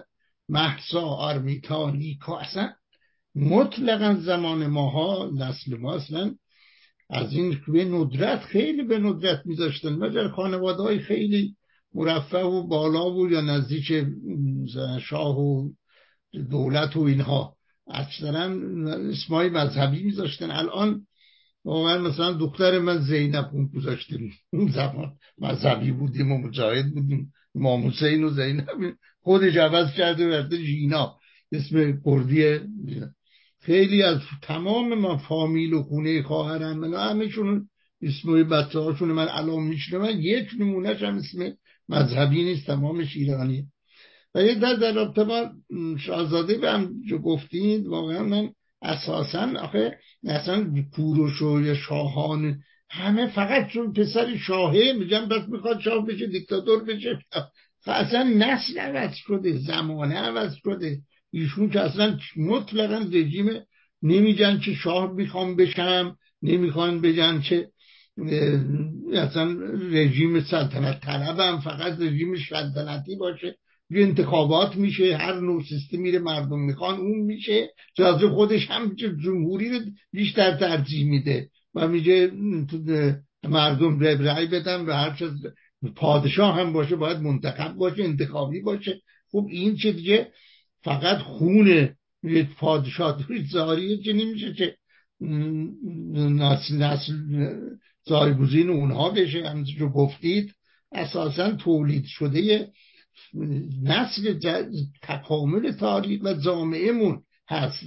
شاهزاده رضا پهلوی خب سمبولی شده که به خاطر نظامی که پهلوی ها خدمتی که کردن کشوری که ایجاد کردن بعد از قاجاری علا رقم همه جنبای منفی و اینا که اشتباهات فاحشی که گفتید هست ولی خب اون جنبه مثبتش رو مردم در مقایسه با این نظام توجه دارن و در میگزینن من در رابطه با کوروش صحبت موضوع صحبتمون که اعلام شده بود اصولا کوروش و مقام کوروش در پیش ایرانیان و یهود بود. من اگر وقتی کردید در مورد این منشور کوروش کمی بگین و فرقش با اعلامیه جهانی حقوق بشر که میگن چیزهایی اومده و چه بنده هایی داره در رابطه با امروز واقعا در رابطه با حقوق بشر امروز بشه تشکیه کرده و موجب افتخار ما هست هست. مسلم به این منشور بپردازیم. واقعا خیلی هم تشکیک می‌کنن که آیا نمی‌دونم به چه عنوانی مثلا دو این تشکیک می‌کنن و چقدر مستند این نوشت سنج نوشته ای که پیدا شده و خونده شده ترجمه شده. بعضی ها توی ترجمه هاش میگن تشکیک می‌کنن. و همچنین در با مقام پورش در پیش یهودیان هم به اون هم اشاره کنید. در همین نقشش در نجات آزاد کردن یهودیان در فتح بابل که گفتید به مقداری در یهودیان هم الان چقدر اهمیت داره کوروش براشون. من چه شنیدم مثلا خیابونی در اسرائیل هست و اینها و این یه پیوندی بین یهودیان و ایرانیان از قدیم هم بوده و این, نقش بزرگی به نظرم در رابطه با صلح خاور میانه و آرامش خاور یک قدرتی ایران تو منطقه می‌تونه ایفا کنه. بهتر خوبه چه عجب بتونید وقت شد و از این استفاده بکنیم. ما که همیشه از صحبت های تاریخیتون و تکیهتون روی هویت ایرانی ریشه های هویت ایرانی. اونجا آقای دانشور هم گفتن من به نظرم این خیلی اینقدر نیست به نظرم آزادی و بحث تضاد بین آزادی و دیکتاتوری دموکراسی و آزادی از یه طرف و سکولاریسم و از اون طرف مقابلش دیکتاتوری و استبداد. و دین هست و دیکتاتوری دینی هست. اندیشه مذهب در حکومت مذهب در حکومت هم مقابلشه که پایه همون دیکتاتوری نسبت در با فرهنگ ایران. به نظرم باید پرداخت برای رسیدن به آزادی و دموکراسی و سکولاریسم مسلمه. باید به نواقص و اشکالات فرهنگی ایران و ریشه های این اشکالات این مشکلات و این موانع پرداخت و این رو زنده کرد ترویج کرد که این آزادی رو و استبداد رو از بین ببریم. نقش بزرگی در مبارزه با استبداد داره مخصوصا استبداد دینی حاکم. و این کار آقای یغمایی و بسیاری از استادان دیگه هستن که استفاده می‌کنیم. بر این اساسه و در همین راست است و برای همین هم در رابطه با هر موضوعی صحبت می‌کنن به مسائل امروز ایران می‌پردازن و پیوند میدن. به مردم امروز مبارزات مردم ایران و گرفتاری که با آخوندات داریم و نظام آخوندی حاکم شده و پایش بر همین اساس این مذهبه مسلم نقشی بزرگی داره. من فقط در تو با اشاره کنم به بابل که گفتید ما در سال هشت مهر 1377 اونجا که بودیم در عراق ما رو بردن خانم مرزیه به فستیوال دهمین فستیوال جشنواره بابل بود که هر تو عراق برگزار میشه. اون سال هم حدود من سی و دو تا کشور کرده بودم با شست دود شست گروه های هنری کشورهای مختلف که من این آمارا رو بعدا دیدم ها اصلا واقعا. ما اونجا بردنمون اصلا مطلقا نه از دو هزار نفر ما رو بردن رفتیم اونجا. فقط البته معلوم شد که واقعا ادب فقط این بود که دولت عراق فقط بفهمه که قانون مرزیه با ماست. مطلقا این فیلم عالی بسیار تاریخی بود این فیلم اگر میموند. و واقعا این فیلم رو نه پخش کردن نه جایی هست. ما اونجا بلند شدیم سرود برای اولین بار توی تاریخ بعد از پوروش ایرانی ها رفتن توی بابل دو هزار ایرانی رفتیم اونجا و ما خودمون اونجا بلند شدیم سرود ای ایران مرز هر دست زمین خوندیم. یه یه چیز تاریخی بود واقعا. من اونجا به دوستامون می‌گفتم اصلا نمی‌دونستن بابل چی هست کوروش چی هست چی بود. من و بعضی دوستای قدیم خوب تحصیلات داشتیم. ما تو دانشکده ادبیات استادمون دکتر زربنکو قانون سیمین دانشور نه زمان درس تاریخ فرهنگ داشتیم. اینا رو می‌دونستیم خوب گفتیم. ولی اکثریت اصلا نمی‌دونستم قابل چه از کوروش اینجا اومده. من اونجا می‌گفتم تعجب می‌کردم. بودم الان عراقی ها میگن نواده های کوروش اومدن بعد از 2500 سال دوباره اینجا. بله. بله. هویتی اصلا تو همه هویت تو گفتید بیگانه بودیم. یعنی مطلقا اشاره به هویت ایرانی نمی کردن و کوروش چه بود چه قدیم هم که به مان پادشاه جنایتکار اصلا زمان شاه از اینا یاد می گرفتیم تو رادیوشون می‌گفتن زمان جشن 2500 ساله که شاه می‌گفت کوروش آسوده و خواب مسخره می‌کردن. کل علیه کوروش شما ما هم اینطوری تربیت شده بودیم. ولی اومدیم بیرون فهمیدیم توی تاریخی که خوندیم اهمیت کوروش رو دیدیم و منشورش و حقوق بشرش رو که مایه استفاد ایرانیت و با تشکر ببخش بفهمید جناب. ببینید بحث واقعا ابعاد مختلف داره. فقط من می‌خوام به این تاکید بکنم که وقتی که آدم الان در مورد جشن بابیلون گفتن باید قبول داشته باشه آدم. این رو. وقتی قبول نداره داره بازی می‌کنه. مثل حکومت مثلا دوستون درباره مثلا ایدئولوژی گفت و مذهب. ببین مذهب تو دست مردمه. مادر بزرگای ما پدر بزرگای ما من آدمای زیادی می‌شناسم که مذهبی بودن. من پدر بزرگ مادری خود من که آدمی بود که وضعشم خوب بود. دوشنبه ها که ماشین پست میومد از ده رد بشه به اون رمضان پیش خدمتش می‌گفت که امروز مثلا دو تا مرغ بیشتر بکش نونم بیشتر بپزید چون ماشین پستی میاد برید هر چی مسافر هست برید تو خونه. دوست داشت که بهشون غذا مسجد میساخت سنگ فرش می‌کرد. بعد بعدها که من خلاصه اومدم خارج رو تحقیق می‌کردم و اینا به این نتیجه رسیدم این خدای پدر بزرگ من در حقیقت اهورامزدایی بود که ردای الله رو انداخته بود و رسیدگی می‌کرد. یعنی ما یک تناقض وحشتناکی تو تاریخمون که نتونستیم در های باشه نگاه بکنید.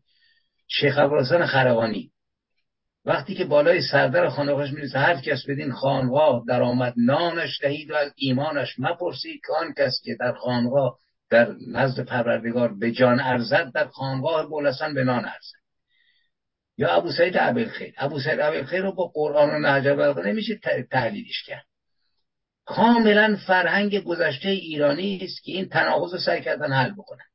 باش. یعنی اومدن پذیرفتن ولی تبدیلش کردن. عرفان ایرانی شما نگاه عرفان ایرانی با عرفان اسلامی خیلی فرق داره. عرفان ایرانی توش آزاداندیشی گذشت. نمی‌دونم امثال ابو سعید عبدالخیر عطارها اینا. ولی عرفان اسلامی بسیار سختگیره. این نیست. این در حقیقت خیلی زیرکانه فرهنگ ما ادبیات ما مثل حافظ ما مثلا. بیر مقان ورزش برده گیس و افشان رو برده خلاصه کارش هم نتونستن بکنن. ولی کسانی که تو عرصه سیاسی من دارم میگم اینجا بر همین تاکید کردم که باید سریع بود. باشون نگاه فلسفیش نگاه اسلامیه. نمی‌تونه این هویت بابیلون رو بفهمی شوخی نباد کرد. من به یکی گفتم گفتم منافق بازی در نیاریم اگر مسلمونیم اعلام بکنیم آقا جان. گفتم بنده اگر که مثلا اعتقادات اون دوستو گفتم قبول داشتم خب اعلام می‌کردم. چرا دو دوزه بازی می‌کنیم ولی واقعیت خب اینه دیگه. نمیشه که با هویت بازی کرد با بابیلون بازی کرد با کوروش بازی کرد. مثلا این دوستون آقای حسین درباره این حقوق بشر می‌گفت و اعلامیه کوروش. خب کوروش مهمترین مسئله نیست که اعلامیه کامله یا اینکه چرا جهان اینقدر این تاکید کرده.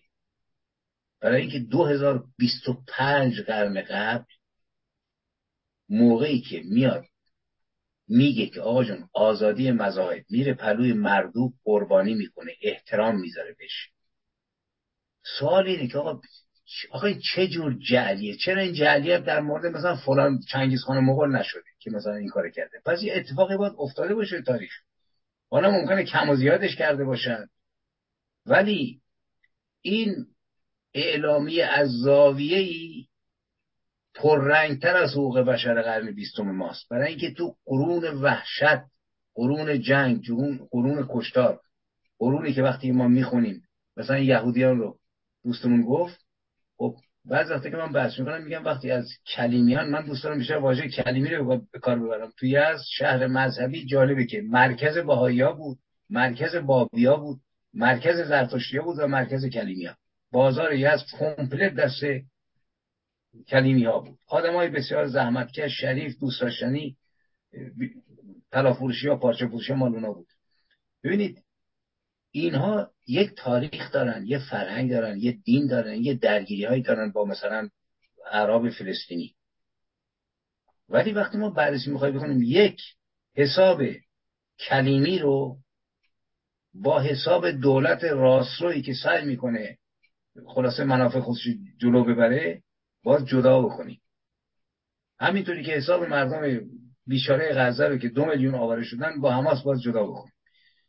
و بعد از این زاویه بریم به زاویه تاریخی فرنگی آقا دو هزار سال قبل از فلسطینیان یهودیان توی منطقه زندگی می‌کردن. دولت یهودیه وجود داشتی بعد آوارشون می‌کنن. اسناد تاریخی این رو میگه. ما که نمی‌تونیم بگیم آقا اینا رو بیرونشون کرد اینا. اینا وقتی الان تاریخشون می‌خونه بندگان خود هر جا می‌رفتن.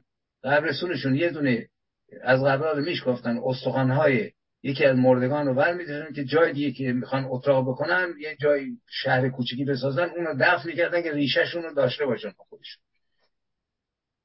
اینو که باید دید یا از نظر فرهنگی. کوروش به نظر من من واقعا بدون تعارف بگم خیلی وقت شگفت زده میشم که این اون برخوردش با پانته ها اون برخوردش با کسی که بالاخره مزدا پرست بود. وقتی که می‌تونه آدم بگه زرتشتی نبود مثلا ببینید این رستم ما زرتشتی نبود. این جنگ رستم اسفندیار که آدم می‌خونه اتفاقا چون می‌خواد زرتشتیش بکنه مقاومت کرد. اون گفت دست و پاتو میبندم می‌برم پرو کابوس چون اسفندیار مجاهد زرتشتی بود دیگه. جنگید باش. با اینکه سیمرغ بهش گفت آقا بعد خواهی مرد؟ گفت نه کوتاه نمیام که گفتت برو دست رستم ببند. و ایدئولوژی رو قبول نکرد. و جنگید باش. خب این بندگان خدا رو باید ما ببینیمشون آخه. اینو آوارگی داشتن جابجایی داشتن و کوروش فهمش از مسئله آزادی مذاهب تو 25 قرن قبل شکوهش از به نظر من حقوق بشر بالاتره. برای که زمانش نبود. و این واقعیت رو باید فهمید بعد قربانی دادن بعد بهشون امکان دادن بعدش تعمیر مراکز ویران شده اینا اینا همه زیباست. وقتی که ما مراجعه می‌کنیم توی من یه چند تا سند رو نگاه می‌کردم از اسنادی که مربوط به یهودیا بود ما یه سری ادبیات داریم که مربوط به ادبیات فارس یهود که یهودیان به خاطر کار کرده کوروش در شعر خودشون در نصر خودشون نوشتن. شخصیت کوروش رو در چند تا اثر ادبی مهم هست که یکیش در قرن دوازدهم هجری نوشته شده. و برداشتی از کتاب دانیال نبی است. اثری است از شاعر فارس یهود خاج بخارایی قرن هفدهم میلادی. نسخه از آن در دست یک شاعر دیگه به اسم شاهین هست اواخر قرن سیزدهم. در این کتاب داستان کوروش و ملکه استر و باشا اردشیر و چیزهای دیگر نوشته و کلی شعر سرودن حتی به سبک شاهنامه از کوروش در آن در میان نسل ابر نبود چون اون یکی با هیبت و فر رخش آینه نور الهی سزای تاج و تخت پادشاهی. یعنی اینا پاسخ دادن. وقتی ادبیات یهودی رو ما می‌بینیم پاسخ دادن به یک واقعیت تاریخی به یک نجات دهنده که اومد بابیلون هم که گرفت بابیلون بدون کشتار فتح شد و کسی رو نکشت. و خیلی از کشورهای دیگه هم اینو میگن. و اومد قربانی کرد. مردوک خدای کوروش نبود. ولی اومد. و ما از این درس می‌تونیم بگیریم که بعد از دوستمون می‌گفت که نباید اسلام ستیزی کرد. منم معتقدم. ولی بعد از 25 قرن بعد از کوروش آقا یه حکومتی میاد که معتقد رحمت و رهایی و الهی است و لکم دینکم ولی دین نمی‌دونم هر کسی دین خودشو داشته باشه میاد روز اول تیغش رو می‌ذاره روی گردن کلمیان ایران. یهودیان رو فراری می‌کنه یا می‌کشه. این بزرگانی که سرمایه گذارانی بودن که کلی کار تولید کرده بودن کلیش از یهودی رو اعدام کرد. اولین دیکشنری رو درست کردن هیم و اینها باهایی ها رو که صاحبان این سرزمینن. تو این سرزمین 200 سال دارن زاده میشن. آقا در الان 20 سالشون گرفتن دوباره 240 سال محکوم کردن. کلی از دختران زنانشون رو کشتن. وضعیت زرتشتی ها روشنه. وضعیت بابی ها روشنه. روستاهایی بود که مثلا منشادیت 99 درصدش بابی و بهایی بودن. داشتن زندگی می‌کردن. آدم وقتی که بعد از 2500 سال یه حکومت الهی رو می‌بینه که اومده قرار جهان رو نجات بده و نمی‌دونم بشریت رو نجات بده مقایسه می‌کنه می‌فهمه شکوه این منشور حقوق بشر کوروش یک سندی است تاریخی و بیش از ما اروپایی اینو فهمیدن. و بی خود نیست. که حالا رژیم که می‌خونه میگه آقا صهیونیسم پول میده که اروپایی اینو نمی‌دونم لانسه بکنن. اینجوری نیست. دنیا چیزای بد توش هست ولی خیلی چیزای خوبم توش هست که یکیشم همینه. ادراک یک لوحه‌ای که 25 سال قبل آزادی های مذهبی رو به رسمیت شناخته و میگه حتی برید قربانی بکنید. و این تو مملکت ما وجود داشت. ما تو محله خود ما باهایی بود بابی بود. ولی بر اساس همین منشی که خودشو پنهانی تحمیل کرده بود با هم دیگه زندگی می‌کردن اینا. این نکاتی که باید فهمید روی مسئله یهودیان بابیلون فتح بابیلون. به نظر یه گرهگاه بسیار قابل تعمل یا باید ردش کرد. همینطوری که آخونده میگن اصلا دروغ و مطلق آیون سعیونیزم ساختیم یا اینکه واقعیه و این همه تاپلو این همه شعر این همه نمی‌دونم مطلب در موردش نوشتن یعنی از یه چیزی بیهوده یه چیزی که جعل شده است اینطوری نیست. باید رو فهمید. خیلی ممنون. از توضیحات شما. جناب دارابی شما فهم. خیلی ممنون. آقای حسام الدین لام از شیراز نوشتن. امروز سرگذشت آقای اسماعیل وفا یغمایی مرا به یاد سرگذشت حافظ شیراز می اندازد که خانه, خانه ما از آرامگاه او چندان دور نیست. حافظ نیز با طلبگی و تعصب شروع کرد و در طول زندگی خود از مذهب به عرفان و از عرفان به رندی رو کرد و چهار تکبیر زد یکسره بر هر چه که بود. خواستم بگویم که آقای یغمایی یا در همان پا در ببخشید غلط املایی داره. پا در همان راهی نهادند که بزرگان دیگرمان در آن هنگام زده اند. درود بر ایشان. پرسش بوده از نظر بفهمید جناب حافظ که جایگاه خودش رو داره و خیلی آموخته. من یک بار از یک دوستی که داشتیم قدم می‌زدیم پرسیدم که این حافظ چیکار کرده برای ما؟ یک حرفی زد که من هرگز فراموش نمی‌کنم. گفت ببین حافظ اگر نبود فاصله ما با آخوندها چسبیده بودی بهشون. حافظ فاصله دهنده ما با ارتجاع با رندی خودش. یعنی آدمی است که نمیشه اصلا. من خودم متناقضم. تو قرن هفتم این آدم تو قرن زمانی که حافظ بود دیگه. این چطوری رسیده به این چیزا؟ و با این زبانی که مجبور بود. بنابراین آره من افتخار می‌کنم که در دنبال راهی اون رفته از اون بیاموزم.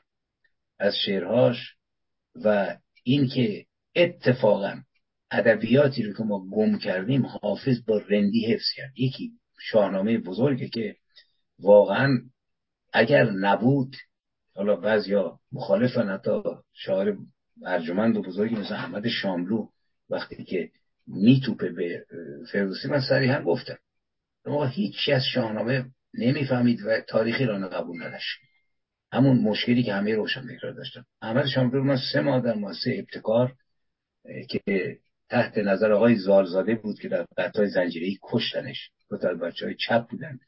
شانس اینو داشتم که هر, هر روز این شاعر بسیار ارجمند رو ببینم و حرفاشو بشنوم. و خیلی دوستش دارم و خیلی هم دوستش داشتم و الانم دارم. ولی این قسمت رو اتفاقا به دلیلی که با هویت ایرانی قهر بود و جهان بدتن بود. یعنی شاملو اگه شعراشو بخونید انسانش جهانیه که رنج می‌کشه. انسان ایرانی نیست. در حالی که به نظر من هر شاعری من شاعر ایرانی نخستین تعهدم به مردم ایرانه نه مردم فلسطین.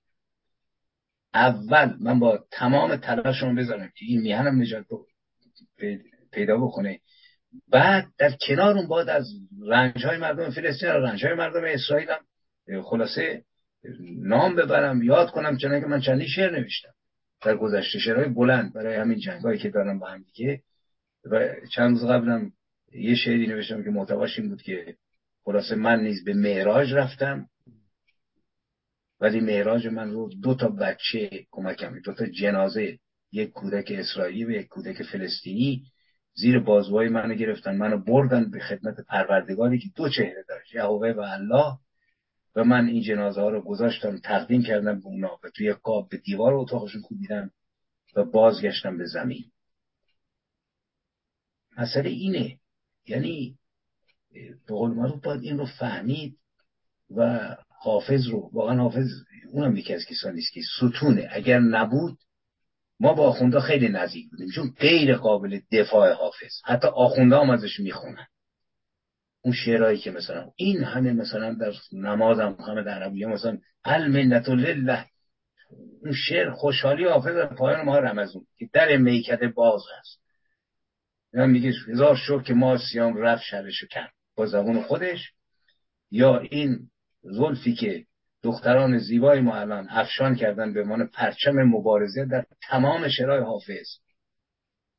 آقا گیس و افشان نمی‌دونم زلف تو نمی‌دونم ایمان منو به باد حافظ خیام فردوسی واقعا سه ستونی هستن که باید افتخار کرد به شاگردی اونا چه به عنوان شاعر چه به عنوان یک ایرانی که می‌خواد بفهمه. تاریخ خودشو فرهنگ خودشو ادبیات خودشو. و یادم نمیده که آره، نمی‌دونم که حسن علیکل بود یکی دیگه معروفه که از یکی از این بزرگان ایران که رفته بود بعد پرسیده بود ازش که شما چرا مصر شیش هزار سال سابقه تاریخی داره ولی زبونتون عربیه. شما ما بنزه شما سابقه نداریم. گفت بود ما فردوسی نداشتیم.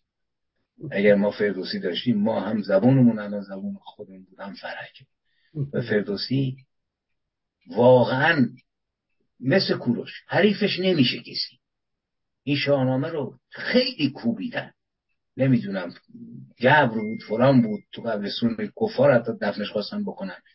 این شیخ شهر. ولی اینا کسایی که آری من هم کوشش کردم در سهم خودم بفهمم اینا. حالا اندکی فهمیدم امیدوار که بازم بتونم بیشتر خیلی ممنون. خب در داخل هموندان ما آقای سنیی وقت گرفت. بفرمایید. بله درود به جناب یغمایی درود به هموطنان عزیز. خیر مقدم عرض می‌کنم آقای یغمایی تشریف آوردید. سخنانتون واقعا شنیدنیه. من خواستم یک پرسشی از شما خدمت شما مطرح بکنم و یک نکته هم اگر اجازه داشته باشم عرض بکنم. در تایید سخنان شما که به درستی فرمودید که ما مشکلی با مؤمنین نداریم. ولی خب این اسلامیست هایی که فعلا بر سر کار هستن اینها اینها کسانی هستن که ما باشون مشکل داریم. اما نه با کسانی که واقعا دینی دارن برای خودشون بدون آزار می‌خوان برای خودشون زندگی کنن و نفعشون به جامعه برسه. من فکر می‌کنم امروز بعد از 44 سال خیلی از ما در مملکت ایران طعم تلخ اسلام سیاسی رو چشیدیم. و خیلی هم در جهان با این دوالپای جنایتکار دارن کلنجار میرن که فقط یک نمونهش همین رفتار وحشیانه اخیر حماسه. اما در این خصوص من خودم برای خودم خیلی جالبه. یعنی خیلی جالب بوده همیشه که از خودم پرسیدم که یک سری مؤمن هستن و اینها آزارشون به همه می‌رسه مثل همین بسیجی ها مثل این چماق به دستای آقای خامنه ای و خود خامنه ای مثل اغرب جرار افتادن به جون مردم ادعای اسلام هم می‌کنن. اما من تا اونجایی که یادم همونجوری که جناب آقای یغمایی هم اشاره فرمودن خیلی از مؤمنین در مملکت ما انسانهای خیری بودند و واقعا اینها همنشینی با اینها حتی به انسان یک حضور قلبی می‌داد. یعنی دست کم یک حضور قلبی می‌داد. اگر کمک فیزیکی به انسان نمی‌رسید حضور قلبی می‌رسید. پس فرق بین این دوتا چیه؟ من همیشه خودم پرسیدم. این نکته رو فقط خواستم بگم قبل از اینکه پرسشم مطرح کنم. فرق اینها رو من در این دیدم که اینها شخصی که اول میره مؤمن میشه قبل از اینکه انسان بشه سعی می‌کنه بره ادعای مسلمونی بکنه. من فکر می‌کنم این انسان انسان خطرناکیه. و بر این باورم که هر دینی که انسان بخواد داشته باشه هر عقیده که انسان بخواد داشته باشه می‌تونه خیلی خوب باشه به شرط این که اول انسان انسان بشه. یعنی انسان مسلمان برای من هیچ خطری نداره. به شرطی که اول انسان باشه انسانیت رو در وهله اول قرار بده. اما همچنین تشکرم می‌کنم از شما که یادی کردید از فردوسی بزرگ و دینی که ما ایشون به گردن همه ایرانی ها داره خیلی من تشکر می‌کنم از شما. اما برگردم به پرسش خودم. ببینید همینطور که شما فرمودید نگاه ایرانیا امروز به هویت اصیل ایرانی و فرهنگ غنی و کهن خودشونه. یک نمونه شما در حماسه برلین که ایرانیان از اقصانقات دنیا خودشون رو با ماشین و هواپیما و اتوبوس و قطار و کشتی به برلین رسوندن و حضور پررنگ خودشون رو با پرچم شیر و خورشید نشان ایران به همه نشون دادن. این یک یک خاصی رو در قلب ایرانی ها نشون میده که اینها می‌خوان برگردن به هویت خودشون. و پرسش من از سرکار عالی در خصوص اهمیت وجود یک ناسیونالیسم ایران انسان محوره که یک نگاهش به اهمیت به بازگشت به گوهر اصلی هویت ایرانی و ایرانیت باشه و نگاه دیگهش به انسان و انسانیت. این من پرسش من از شماست که اهمیت این رو آیا شما می‌بینید؟ و اگر می‌بینید در, چه حدیه شما اگر توضیح بدید من متشکر میشم از شما من صد درصد من با شما موافقم. یعنی ببینید ناسیونالی خب رنگ های مختلف با خودش گرفته. برخی کشوندنش ناسیونالیزم به فاشیسم بعضی نمی‌دونم به هزار تا مرض بشتن ولی واقعیت اینه که ناسیونالیزم با انسانیت باید همراه باشه. شما من رو ایران مثال می‌زنم. من با دوستان خب لرد رفیقم با آذری ها پسر من رو که چهار ساله بود که موقعی من عراق بودم موقع جنگ اول آمریکا بود من فرستم برای یه دوست آذری. ده سال نگرش داشتن تا چهارده سالگی و من ندیدم بزرگش کرد من تو بلوچستان با بلوچا زندگی کردم. ببینید ما دو تا هویت داریم که ناسیونالیسم رو باید تو این زمینه دید. یک هویت حقیقی است. لور هویت حقیقیش لوره. کرد هویت حقیقیش کردی ترکمن هویت حقیقیش ترکمنه بلوچ همینطور و ما با هم زندگی کردیم. ولی تو ادامه تاریخ به جای رسیدیم که دولت ها و کشورها با دولت واحد و ملت واحد داشته باشن که روند تکامل و پیشرفتشون سریع بشه. تمام هم این کار کردن.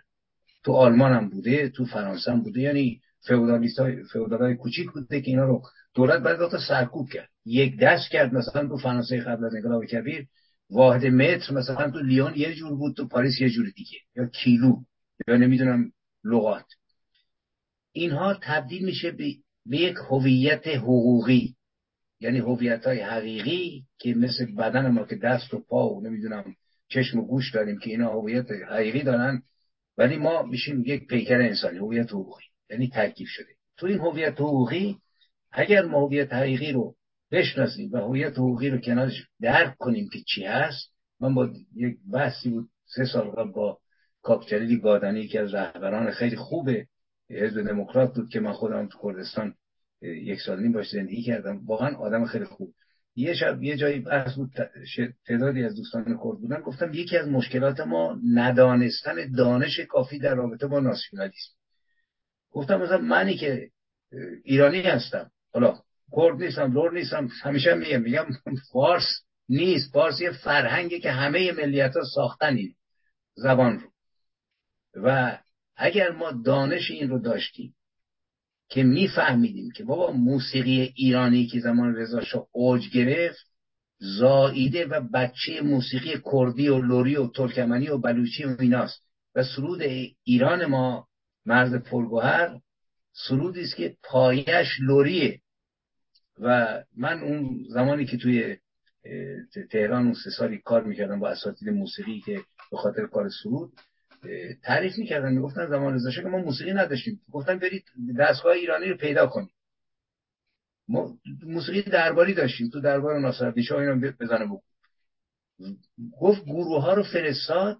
ما رفتیم تو لورا اونجا نوتا رو ضبط کردیم. تو کردا ضبط کردیم. تو بلوچا و تو درویشا بعد برگشتیم و موسیقی ایرانی ساخته شد تبدیل شد به گور که دهها خواننده و نوازنده و شما نگاه بکنید چه رگباری از ستارگان هنری ما زمان پهلوی داریم. یعنی این ناسیونالیزم باید اینجوری دید تو محورش انسانیت و پیکرش ساخته همه اجزایی است که سه هزار سال توی مملکت زندگی کردن من با دوستان خود گفتم گفتم وقتی تاریخ می‌خونیم فرماندهان ارتش اخامنشیان نیمیشون کرد و لور بودن. یا موقعی که مغلا حمله کردن سلطان محمد فرار کرد. تو کوههای کردستان موقعی رد می‌شد کردا گفتن ببین تو بمون اینجا شیش ماه بعد ما سی هزار نیروی مسلح بدیدیم مقابل مغلا بجنگیم. یعنی ناسیونالیزم بدون انسانیت ناسیونالیزم نیست. برای اینکه ناسیونالیزم ایرانی رو که مثلا ما صحبت می‌کنیم ببینید ما کشور بزرگی هستیم. با حدود 15 16 تا قوم. ولی سردار استقلال ما سیستانی و بلوچه فارس نیست. سردار مشروطیت ما صدارخان آذری است. زرتشت در بلخ به دنیا میاد. عده میگن تو رضاییه یعنی تیکه که ما رو ایران کرده خیلی متفاوته به یک مثل یک موزاییک رنگین و در محورش وقتی ما نگاه می‌کنیم نگاه مثلا زرتشت نگاه انسانیش رو. کاملا در محورش انسانیت ایستادی موقعی که ما زرتوش می‌خواد دخترش ازدواج بکنه میگه که من فلان کسی باید انتخاب کردم ولی دخترم خودت انتخاب کن که چه کسی رو می‌خوای. اگه نمی‌خوای با یکی دیگه. یا برخورد کوروش مثلا با پانتا زن آبرادت. یا آتش نزدن بابیلون نکشتن مردم. یعنی وسطش عنصر انسانی خوابیده بدون عنصر انسانی ناصرین به در نمی‌خوره که. میشه ابزار سرکوبی که هیتلر بیاد آقا بگه یهودی ها رو تو کوره بریزید. موسولینی یه جور سرکوب بکنه و از این بساطا یعنی ما ناسیونالیزم باید نخست بشناسیمش. مخصوصا ناسیونالیزم ایرانی. گفتم ناسیونالیزم ایرانی اصلا فارسی نیست. توی مملکتی که 1250 سال بیگانگان حکومت کردن که غزنویان غلامان و سامانیان بودن اومدن مملکت رو گرفتن. کارهای مثبت هم البته کردن. ولی خود سلطان محمود من یه بار با یه آقای بود بحث داشتم توی یک نشریه ای که وسطش گذاشت رفت. گفتم عزیز من سلطان محمود غزنوی قدرتش اینقدر بود که اگر دستور می‌داد زبان فارسی از بین بره موفق می‌شد. ولی 400 تا شاعر تو دربارش بود. یکیش هم فردوسی بود یکی عنصری بود یکی اسجدی بود. برای اینکه می‌فهمید که بدون این زبان نمی‌تونه بروکراسی مملکتی که 6 میلیون کیلومتر مربع بود کنترل بکنه. بنابراین وزراش فارس زبان بودن و با اونا مملکت رو ایجاد می‌کرد. یعنی ما تیکه پارهای مملکت که من بچسبونیم در محورش کلی از زیبایی می‌بینیم و من جمله مسئله انسانیت رو که میشه تو آثار فردوسی تو آثار تو نگاه یعقوب که به خلیفه گفت یا می‌برم یا کشته میشم یا منظوی میشم من رویگر زادم با نان و پیاز خواهم ساخت. یا ستار خان موقعی گفتن برو تو سفارت انگلیس. پناهنده شو گفت من دلم می‌خواد کل ایران کل جهان بیاد زیر پرچم مملکت من. من برم تو سفارت انگلیس. یا بابک خورندین مثلا. موقع پیشنهاد کرد بیا معتصم. بابک به آذری بود دیگه. از افتخارات مملکت ماست. 25 سال جنگید با خلیفه عباسی. گفت که بیاد معتصم گفت بیا سردار من به شما نمی‌کشم قبول نکرد. گفت به بدترین شکل بکشید تیکه تیکش کرد. ایناست ناسیونالیزم. تو محورش کاملا انسانی منم با شما موافقم. ناسیونالیزم بدون انسانیت. رو محور ایرانیت و نیز جهان. من اینجا تو اروپا که زندگی می‌کنم بارها اتفاق افتاده که به عنوان وظیفه انسانی یک ایرانی مثلا کمک کردن به آدم های سالخورده ای که دوربر منم براشون خرید بکنم یکشون من براش خرید می‌کردم آخر ما 300 یورو می‌خواد به من بدی. بعد گفتم نه خانم زن 90 سالی بود. گفتم که پولتون رو نگه دارید. گفت شما زحمت میگی گفتم من 40 سال مهمون شما. و من آدم سیاسی هستم. اومدم مبارزه کنم به خاطر آزادی. لذت می‌برم از که بتونم یه خدمتی انجام بدم برای دوروری خودم. و این کار الان دارم می‌کنم برای دو سه نفر. یعنی مسئله من شب و روز ایرانه. ولی برای من یه انگلیسی فرانسوی یه سوئدی تفاوتی نداره. برای اینکه تو اینا ما زندگی کردیم ازشون آموختیم. و کلی واقعا نکات جالب من تو زندگیم تو برخورد با حتی پلیس این مملکت داشتم که یه بار دعوام شده بود که کارتون دیر تمدید کردن. بعد من گفتم شیش ماه سرم من می‌دونم. گفت که تو اومدی پناهنده شدی به ما. صدا هم بلند من به تو پناهنده نشدم. اگه به تو پناهنده بشم بعدا می‌رفتم از این مملکت. بعد رئیس پلیس که شنید اومد پایین. منو آروم کرد. گفت که چی شده فلان؟ بعد شما گفتی به پناهنده شدم به شما به کی پناهنده شدی؟ گفتم که کاپیتان من به جان پول پناهنده شدم. به میزولا پناهنده شدم. به نمی‌دونم سیمون دوبار پناهنده شدم به ویکتور هوگو بعد شروع کرد خندگاه اینا رو می‌شناسی؟ گفتم این رمانا اینا رو من تو 8 سالگی تو کتابخونه پدرم خوندم. بنده خودم اومد مر زد کارت منو بعد یه هفته بعد تمدید کرد. یعنی دست داد خیلی با محبت. گفتم من دعوایی ندارم. من خلاصه کمک گرفتم از شما یعنی دوست داشتن انسانیت. نه فقط تو محور ایران بلکه تو محور جهانی.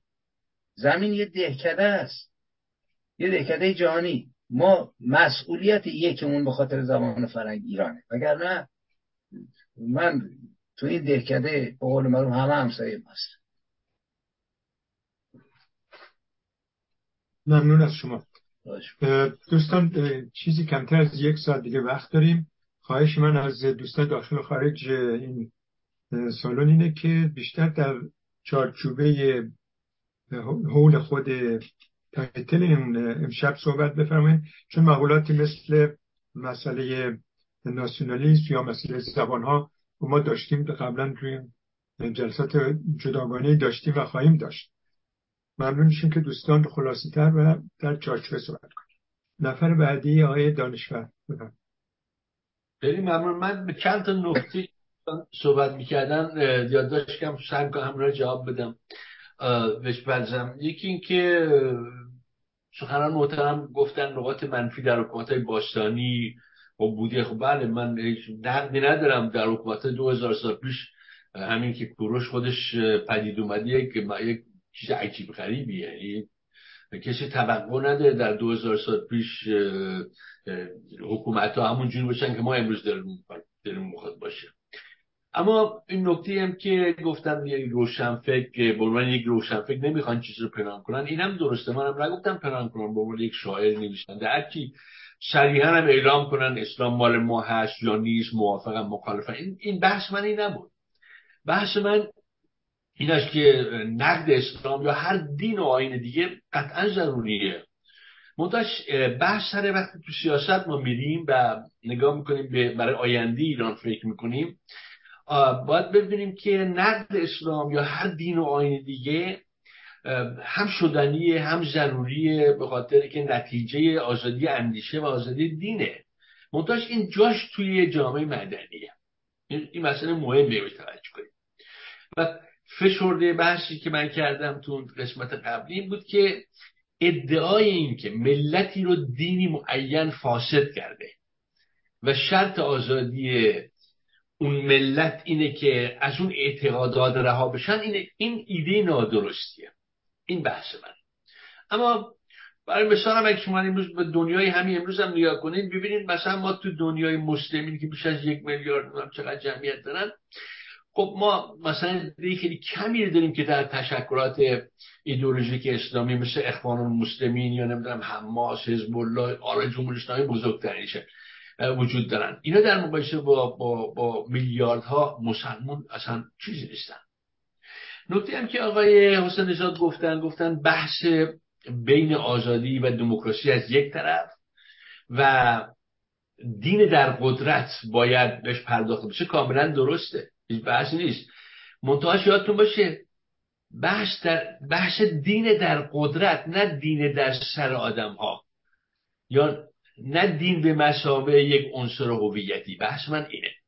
و حال مسیر رسیدن به آزادی و دموکراسی قطعا از مارزه با دین نمی‌گذاره در کشور ما. این باید بهش توجه اما نکته دوست نکته دیگه هم بودی که استادان محترم فرمودن که اگر به اسلام بعضی گفتن اگر اعتقاد دارید اعلام کنین خلاصه با هویت نباید بازی کرد و اینا. من فکر کنم این خواست غیر دموکراتیکیه که ما از کسی داشته باشیم که بگیم آقا دینت مشخص چون اگر معتقد بشیم که دین یک مقوله شخصیه هویت هم مقوله شخصی در اینجا لازم نیست که بیان بشه.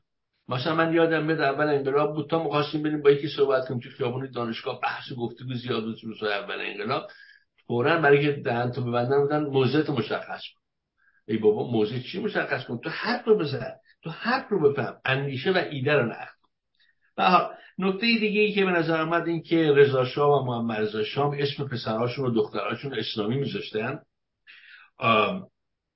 یا اینکه مثلا محمد رضا به حرم امام رضا می‌رفت یا مکه می‌رفت فلان اینا. همه مسائل شخصی و هویتی اوناست و هیچ نقدی به این به اینها نیست. هر نقدی اگه بخوایم بکنیم نقد غیر دموکراتیکه برای که اینا مسائل فردیشونه به هیچ ربطی نداره. که دوست داشته بره روزه بخونه بره امام رضا یا بره سینه بزنه هر کم اون چه قابل نقد در مورد مثلا به طور مشخص این دو آدم که آدمای خیلی مثبتی هم در تاریخ ایران بودن اینه که اجازه مخالفت با این ایده ها رو نمی‌داد. یعنی که شما مثلا آخوندا بیشترین گفتگو رو در جامعه داشتن ولی کسایی مخالف مثلا فرض کن مخالف این آخوندا و ایده های آخوندا بودن و بهشون حمله می‌شد یا میکشتنشون در واقع حکومت دفاع چندانی قابل از اینا نمی‌کرد این نقدی است. و بالاخره آخرین چیز دوستان عزیز به نظر من در دوران مدرن ناسیونالیسم یک ایدئولوژی هویتیه. و هیچ ربطی به دموکراسی نداره که هیچ در مقابل دموکراسیه. و به همین دلیله که در دنیای مدرن در دموکراسی ها قدرت سیاسی خودش رو در واقع فراهویتی نشون میده. هویت جاش میره تو جامعه مدنی. نه در قدرت سیاسی. تو وقتی میگی صحبت نشنالیسم می‌کنی یعنی ناسیونالیسم به عنوان یک مفهوم ساخته شده در غرب معناش اینه. معناش یک ایدئولوژی هویتی یعنی ایدئولوژی که می‌خواد هویت رو به جنبش توده‌ای در واقع مربوط کنه متصل کنه. کاری که مثلا فرض کنیم که در خود اروپا مثلا مثلا هیتلر کرد به صورت خیلی افراطیش. کاری که در همین اروپای امروزی برخی اعضاب دستراستی افراطی مسئله سفیدهای اروپایی رو مطرح می‌کنن که مثلا دارن عربا نمی‌دونن مسلمونا خارجی ها دارن میان خرابش می‌کنن. یعنی بحث در واقع یک نوع بحث ایدئولوژیکه که بعدم به صورت پوپولیسم می‌خواد قدرت سیاسی رو در واقع وادار به عقب نشینی کنه. یعنی دموکراسی رو وادار به عقب نشینی کنه و اگر بشه قدرت از آن خودش. بنابراین من نمی‌دونم چه اشکالی داره بگیم ما میهن پرستیم میهن دوستیم علاقمند به میهنمونیم چه اصراری از این کلمه ای که بار معین سیاسی داره بخوایم استفاده کنیم و معنای دیگری به جز معنای واقعی خودش رو بهش بدیم. خیلی ممنون. مرسی. بفرمایید. من مخالف نیستم با اینکه شما میگید. ولی مسئله اینه که وقتی که ما میگیم میهم پرستیم ببینیم ما الان یه درگیری داریم. گفتم اون بحثی که مردم رو من کاملا با شما موافقم. مردم رو که نمیشه که حتی پرسه دینه به خودش مربوطه که دینش چیه حقش که دینی داشته باشه اعلام بکنه یا نکنه اینا کسی هم حق نداره که وارد هیته اون بشه وضعیتش بکنه. ولی ما الان توی جامعه داریم زندگی می‌کنیم که یه درگیری وجود داره. درگیری ما شما نگاه کنید بیشترین قربانیان این رژیم مسلمان ها هستن. بیش از یهودی ها و با... مثلا بابی ها و پایی ها مسلمون کشته. مثلا آمار حالا فارغ هر نقد بالاخره چند ده هزار مجاهد تیربانون شدن تو مملکت. که اینا نمازخون بودن روزگیر بودن علی ابن ابی طالب قبول داشتن اینا. بحث سر قدرت و چپاول مثلا مثل عباسیان امویان اینا.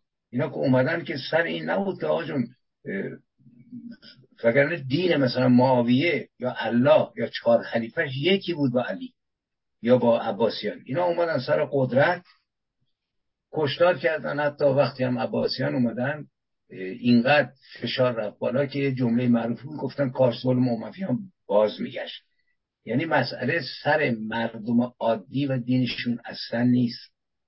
حرف شما کاملا درسته ولی ما یک جدال داریم بین صاحبان قدرتی که اندرونه ایدولوژیشون که از توهی پر نکردن که از دین پر کردن. وقتی ما میگیم میهن پرستیم ما من کاملا موافقم با ناسیونالیسم که فاشیسم بکشیم. می‌دونم بگه آقا ما برتریم. و خون ما فرق داره نژاد ما فرق داره نه چرنده ما هممون وقتی که الان اخیرا تو یک آزمایشی کردن؟ دیدن که مثلا کسی که میگه من افتخار می‌کنم انگلیسی هم 20 درصد ژنش نروژیه 10 درصدش عربه. یعنی اینا حرف مفتی که نژاد. ولی اندرونه میهم پرستی با بعضی از عناصری که مربوط به ماست پر میشه. مثلا من جمله همین دوست داشتن کوروش دوست داشتن این آب و خاک. یا مثلا خانم سیمین بهبانی که میگه دوباره میسازمد وطن اگرچه با خشت جان خیش این میهم پرستی ولی اندرونه همین من پرستیش وقتی که ما شعرش می‌خونیم به کار کردش می‌بینیم از یک چیزهای پر شده از توهی پر نشده. یعنی ناسیونالیزم ما با اون کلمه هم نمی‌دونم چجوری بگم وحشتناکش نباید کرد. یعنی دوست داشتن این میهن دوست, داشتن ملیت دوست داشتن کور لور ترکمن و ما الان دو تا یه جنگ داریم. یعنی این جنگ بین مسلمون نیست. من یادمه توی کردستان که بودیم یه روز من از دکتر قاسملو یادش بخیر اومده بود جمعه با ما غذا بخوره با بچه های مجاهدی گفتم کار دکتر شما اگر که مثلا جنبش پیروز بشه از ایران جدا میشید مثلا اینا گفت که ببین با ما از شما ایرونی تریم. گفت اگر دموکراسی برسه ما خودمختاری هم نمی‌خواهیم. بعد یه جمله جالبی گفت شما فکر می‌کنید که بعضی اینکه مثلا ما پیوستیم به کردهای مثلا عراق دیگه اصلا کرد کرد و غیر کرد باقی میمونه دعوا سر قدرت جنگ خواهد شد. و خیلی بعد مثال زد گفت میگه بیشتر خمینی کرد کشته یا مجاهد مسلمون کشته؟ تعداد تیربارونا تو اصفهان و یزد و کرمان اینا ده برابر کردستان سرکوب کردستان. یعنی مسئله سر یک جدالیه که این که خودش از اسلام پر کرده به بهانه اسلام. اسلامی که مردم معتقدن. این هم استفاده کردی تو انقلاب 57 از همین پر کردن مردم کشون. بلافاصله مردم بعد از انقلاب فهمیدن. همونطوری که اشاره کردید جنبش شد زنان مقاومت کردن نمی‌دونم فرنگیان مقاومت کردن اینا. این ورم منی که دارم اصطلاح می‌خوام بجنگم به عنوان کسی که مخالف این رژیمه این میهم پرستیم با یه سری عناصری که حالا اسمش میشه گذاشت ناسیونالیسم. همین میهم پرستی بهتره. این میهم پرستی شامل اینه که من به پرچم مملکت احترام بذارم به شیر خورشیدی که مثلا چند قرن بوده یا که مردم دوستش داشتن به این خاک احترام بذارم. مثلا یکی از این فامیل های ما داشت می اومد می‌گفت که چی می‌خوام برای بیارم؟ گفتم اگه رفتی روستای ما یه مش خاک برام بیار. این یه شیشه خاک برام آورده گذاشتم تاخچه الان اینجاست. و این ناسیونالیزم منه. پرچم رو دوست دارم کورش رو دوست دارم حافظ رو دوست دارم کرد رو دوست دارم ترکمن رو دوست دارم. میگم آقا من میهن دوست دارم حالا یه موقع این ناسیونالیسم اینقدر خراب کردن که مردم وحشت می‌کنن. آقا طرف ناسیونالیست می‌خواد پسورد همه رو سرکوب کنه بکشه کردا رو بکشه. چون که میگن دیگه. کسایی که می‌خوان ایران تجزیه بکنن این مارک رو می‌زنن که آقا شما شوونیستید پارس پارس شوونیست برحال من با حرفاتون موافقم ولی معتقدم که این محتوای میهن پرستانه رو یه عناصری پر می‌کنه. همینطوری که محتوای ارتجایی این قدرت طلبایی رو که به اسم اسلام اومدن و امثال خانم سپهری رو می‌گیرن. امثال مجید شریف رو که مسلمون بود می‌گیرن. امثال مهندس برازنده تو مشهد می‌کشن که به چیز بود دیگه تفسیرگر قرآن بود آدم مذهبی بود. و دو تا برادرش مجاهد بودن فکر کنم کشته شدن. این اینا رو که من مشکل ندارم باشون. این مهندس برازنده من یادم هفته تیر سال 57 من می‌خواستم ازدواج بکنم یه دانشجوی آسوپاس بودم. رفتم گفتم مهندس من هیچی ندارم. خود شلوار از اون قرض گرفتم و کراوات چون پدر عروس فکر می‌کرد ما مثلا خیلی چیز هستیم. ولی من خیلی سال بعد رفت امکانات اون رو گرفتم. و تا وقتی هم که کشتنش واقعا من متاثر شدم. یعنی یک مسلمان واقعا مترقی یعنی انسان دوست. حالا چجوری اسلامش رو اگر مونده بود ادامه می‌داد من نمی‌دونم.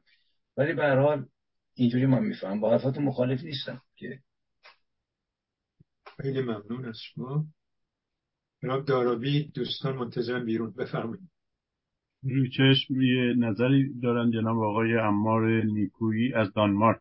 ایشون نوشتن دوستان گرامی که بیش از یک سال است که پای صحبتهایتان در مهستان نشسته و در عین حال پرسش ها و اظهار نظرهایم را تقدیمتان کردم من به عنوان یک جمهوری ها هم به کوروش بزرگ و هم به شاهزاده احترام می‌گذارم.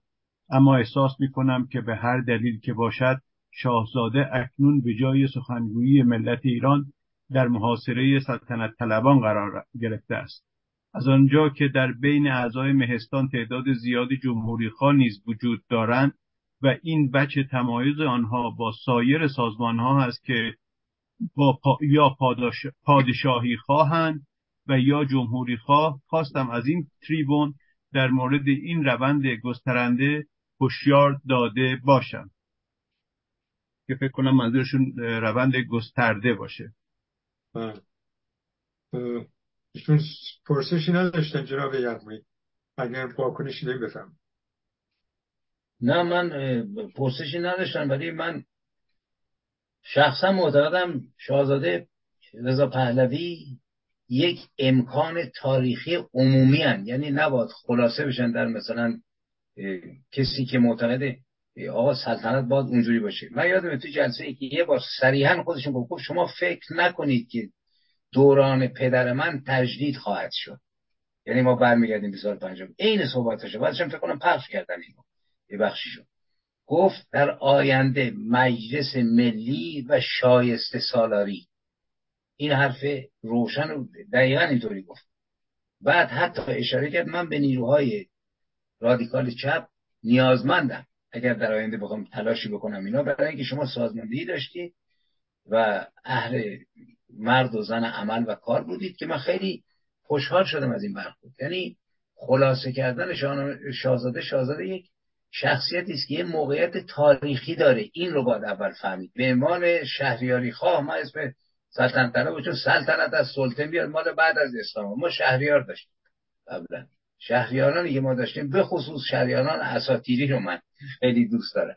وقتی میره آدم می‌خونه می‌بینه که یکی آتش کش کرده. حالا اسطوره اصلا اسطوره ما زیباست. شهریاری سلطنت نیست سلطنت از زمان غزنویان شروع شد به نظر ایشون شهریاری است که متعلق یه موقعیت تاریخی ویژه داره که این رو باید بیش از بیش آزاده بفهمه. ما اون شاهزاده نشستی دو سالش امیدوارم صد سال زنده باشیم. ولی ما مسافریم. میایم و میریم. یه بار منو تهدید کرده بودن که میایم فلان می‌کنیم. اینا گفتم آقا من عمر خودمو کردم شما لطف می‌کنید به این چند کیلو گوشت و پوست و سخون شما هم نکنید زمان داره میتراشه ما میریم. بنابراین ایشون یک موقع تاریخی داره نباید سو استفاده کرد نباید خلاصش کرد تو سلطنتی که اونا میطلبن. من اون سلطنتی که فکر می‌کنم که آقا هستن یه دی دیگه. فکر کنم همونطوری که شونی ناسیونالیسم ممکنه که آقا نژاد برتر بریم بقیه رو بکوبیم ترکا رو بکشیم اینا. این هم هست که ما بریم به جایی که با قول معروف دم و دستگاه دیکتاتوری را بنزیم. من این خبرها نیست. بعد از این دوران خامنه و خمینی خود شاهزاده رضا پهلوی به روشنی اینو گفته و حرف بسیار جالبی زد. من واقعا گفتم حرفاش از خیلی از این رهبران گروه ها روشنتر گفت ببینید من چه سال تو غرب زندگی کردم. از 16 سالگی دموکراسی رو اینجا فهمیدم چیه؟ من فکر نمی کنم اون دوره که با خوبتش قبل از اون بود. باید ما عوض بشیم و با شایسته سالاری و دموکراسی و مجلس ملی است که می‌تونیم ایران ویران ما نجات بدیم. اینو باید فهمید از خودش. خودشون هم باید تلاش بکنن که این دایره رو گستره تر بکنن و عمومیت خودشون رو دریا. این حرف ممنون از شما. جناب دارابی یک یک دوست دیگر هم سپاس از شما. خانم پریده نیکومرام از روم ایتالیا نوشتن امروز دیدم که مسئول بنیاد میراث پاسارگاد در یک یادداشت توییتری فکر کنم منظورشون بانو شکوه میرزادگی هستند نوشتند اشاره کرده است. آن را برای شما بازنویسی می کنم چند روز اخبار انتشار خبر مرگ آرمیتا را ندادند و خاکسپاری را هم گذاشتند برای روز کروش بزرگ تا بتوانند روز کروش بزرگ را با غم و سکوت آغشته کنند. غافل از آن که با این حیله ها نه می شود از عشق مردم به کوروش کم کرد و نه از عظمت جنایت های حکومت اسلامی. یک نظر بودش. بله. توجه جالبی کرده. رژیم از هر تر بند استفاده می‌کنه. بفهمید جناب اگر واکنش نه من واکنش خواستم مفشون درسته. یعنی رژیم رژیمی که بخصوص تو این طوفان خون و آتشی که راه افتاده تو قضیه چیز سرکوش برده بالاتر. و در حقیقت ذهن ها رو من به چند از دوستان گفتم گفتم حواستون باشه این قضیه حماس و اسرائیل حمله به اسرائیل و حمله اونور به اینور این یه چیزی رو پوشونده که گویا مسئله ما رژیم هم استفاده می‌کنه. یه چیز دیگه شده. در حالی که دارن می‌کشن. هر روز دارن می‌کشن از دارن بیرون می‌کنن زندان می‌کنن و باید به این توجه کرد.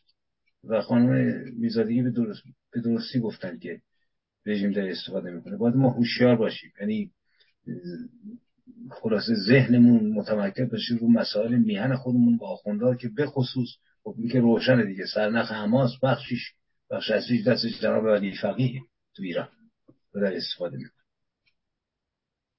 بله. جناب بیگلر بفرمایید.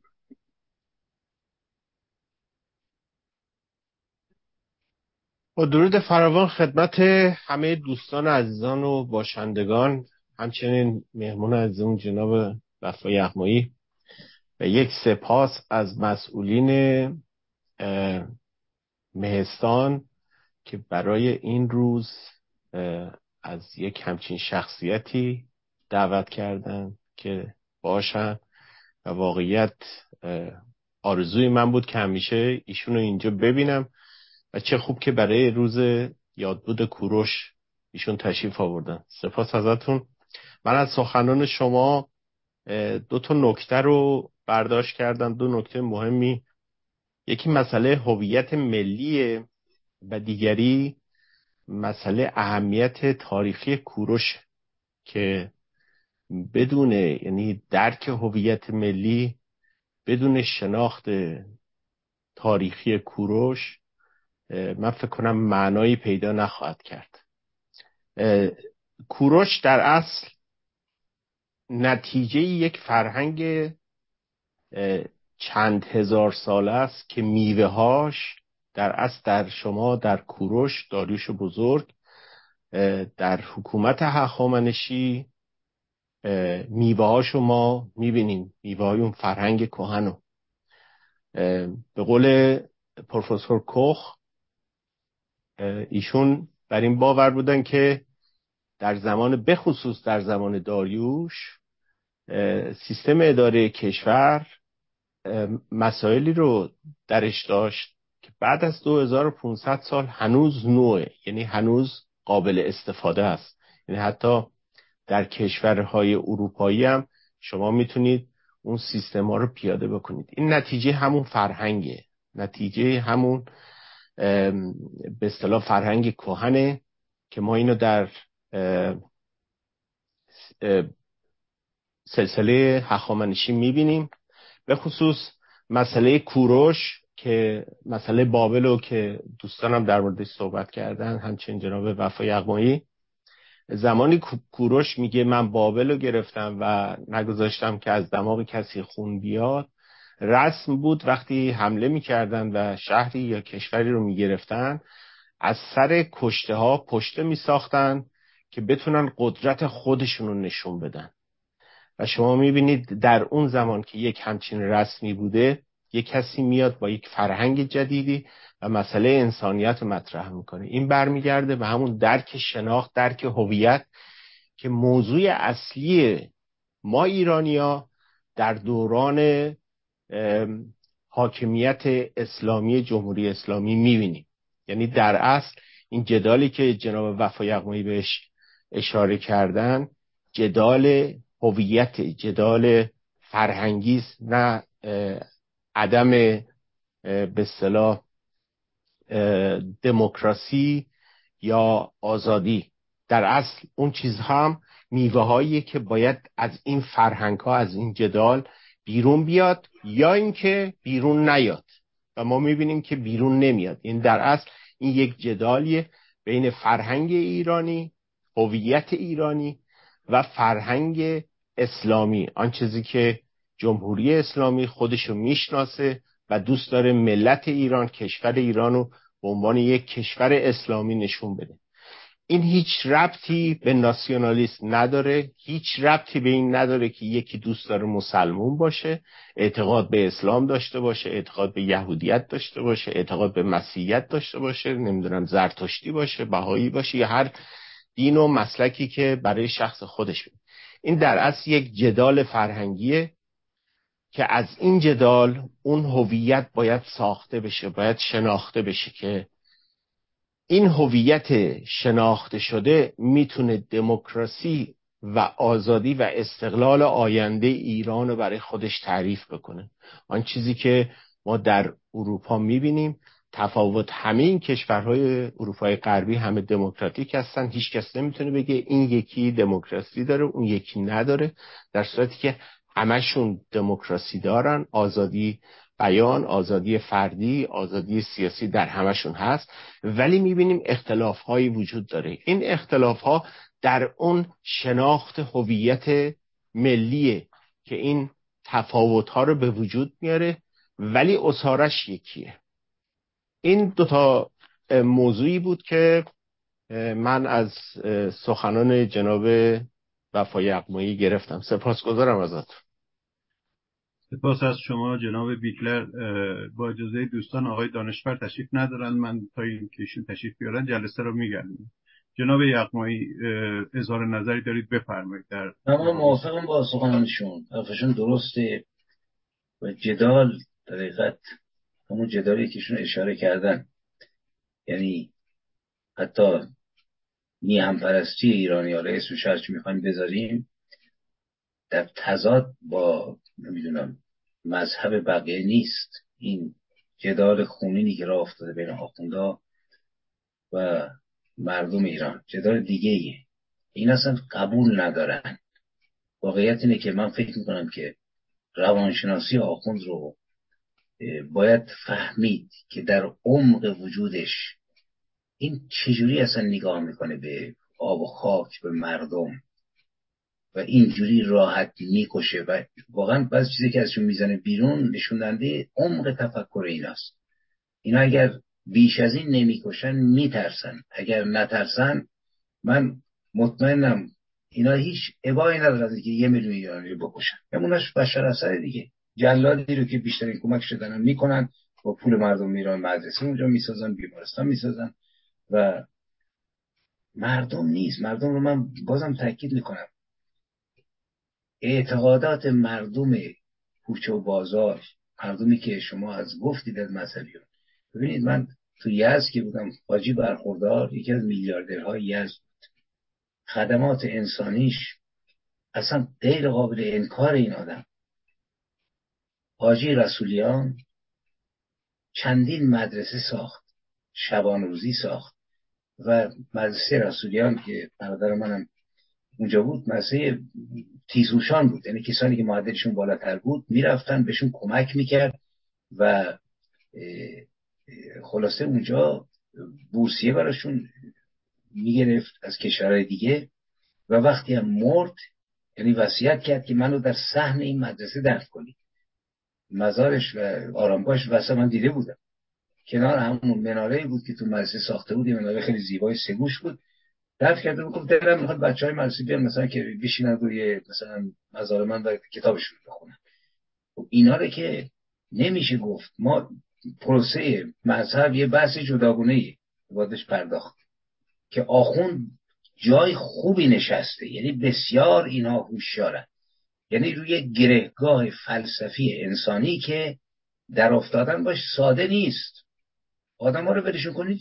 با یک اعتقادی داره برای خودش. مدن اعتقاد شخصیشونه وقتی سوء استفاده میشه ازش و تبدیل میشه به یک حرکتی که آخوند ازش استفاده می‌کنه. اینجاست که باید باش جنگی و مردم رو آگاه کرد. حالا دوستانه رفیقانه گذاشت که یکی دونه از بگذاره تا اینکه بفهمن خودشون. وگرنه اگه یک نفری اعتقاد داره که آقا حضرت عباس مثلا آدم خوبی کمک می‌کنه ما نمی‌خوام باش در ولی حضرت عباس وقتی تبدیل به لاجوردی میشه و هزاران نفر می‌کشه. جناب خمینی میگه ایشان پیشانی نمی‌دونم فلان بود. موقعی که مرد قبل از مرگش بود آقای لاجوردی پیشانی مستحکم اسلام. آدم بکشه یا فتوای خودش. در موافقم با امیر گرامی. سپاس از شما. اجازه بفرمایید یک پرسش از یوتیوب رو خدمت شما بخونم. اکانتی به نام یک رنگ نوشتن. جناب کوروش در کشورگشایی چه تفاوتهایی با آتیلا، اسکندر، عمر ابن خطاب، چنگیز، مغول، تیمورلنگ، هیتلر و سنخته داشت؟ بفرمایید قربان. ببینید کارنامه آتیلا چنگیزخان اینا روبروی ماست و وقتی که تاریخ منعکس کرده من نمی‌دونم این مشابهتی رو کهشون پیدا کردن بدون تعارف بگم حاصل یه دیدگاه از پیش ساخته شده است. یعنی اگر می‌خوان کوروش رو مشابه بذارن من کوروش رو گفتم جنگ کرده ولی کشورگشایی کرده تو کشورگشایی هم حلوا تقسیم نمی‌کنن. جنگ شمشیر و نیزه است. ولی نحوه برخورد کوروش با ملل مختلف کاری که بعد از اون انجام داد تو کشورهای مختلف با آتیلا و چنگیزخان نیست که شهر نیشابور رو حتی سگ و گربهش وقتی دامادش می‌کشن دستور کشتار بده یا با کسای دیگه. میشه کنار چنگیزخان هیتلر هم گذاشت موسولینی هم گذاشت و رد پایی که از خودش باقی گذاشته. یا اینا همش افسانه است؟ یعنی من فکر کنم مثلا تو این زمینه وقتی هست اصلا جای بحث نیست. باید گذاشت طرف خودش بره جلو تا برسه به یک حقیقت. وگرنه من می‌دونم زمان هخامنشیان هم اگر کسی بر تخت پادشاه می نشست زمان داریوش جرمش که پوستش کنده بشه. زیرا توهین بود. این هست. ولی چند مورد اتفاق افتاد؟ یا داریوش مثلا یا مثلا کوروش کشتاری مثل چنگیز خان کرد. این بحثی است که من فکر می‌کنم که اصلا قابل بحث نیست به نظر من. با نگاهی که من دارم و نگاهی که ایشون دارم.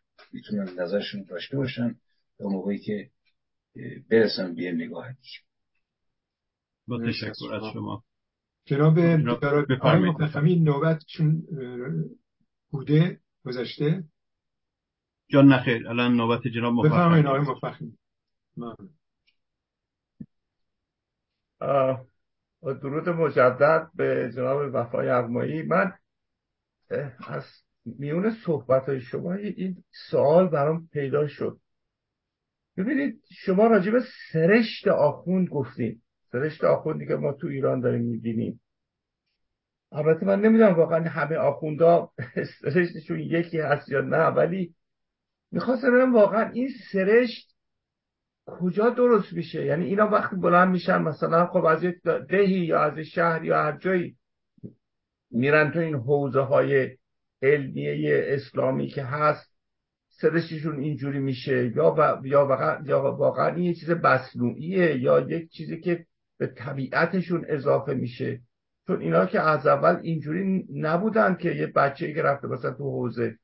این این این این فنومن رو ممکنه واسه من توضیح بدین یا می‌تونید تشریح کنید.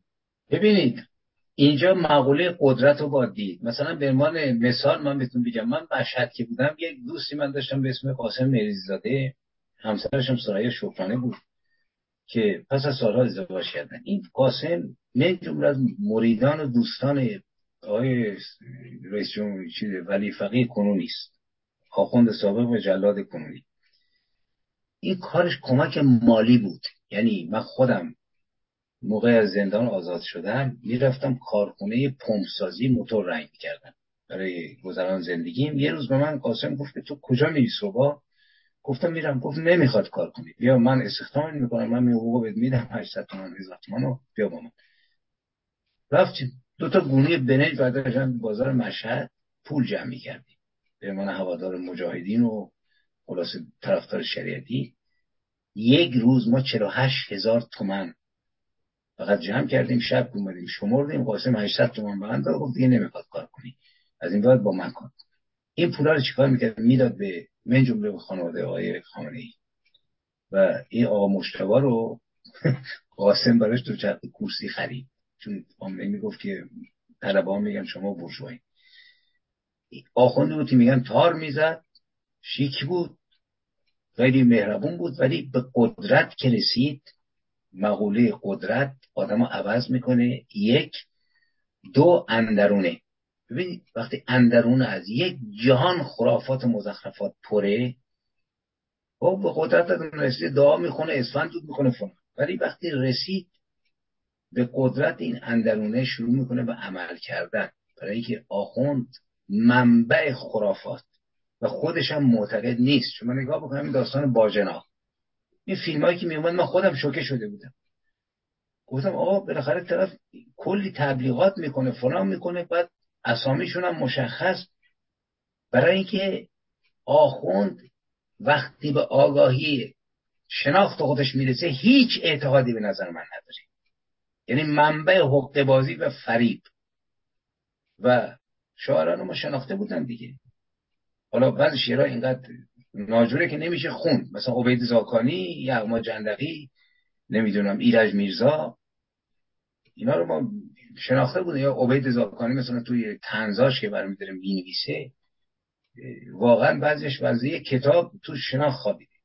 یعنی منش آخوند وقتی که جوون مثلا یه اعتقاداتی داره وقتی پخته میشه جز دروغ یعنی تو سن چه پنجاه سالگی می‌رسن آیت الله یک نفرشون به نظر من معتقد نیستن. به طور واقعی. یعنی مقوله انسانی میاد جلو آدم می‌گیره.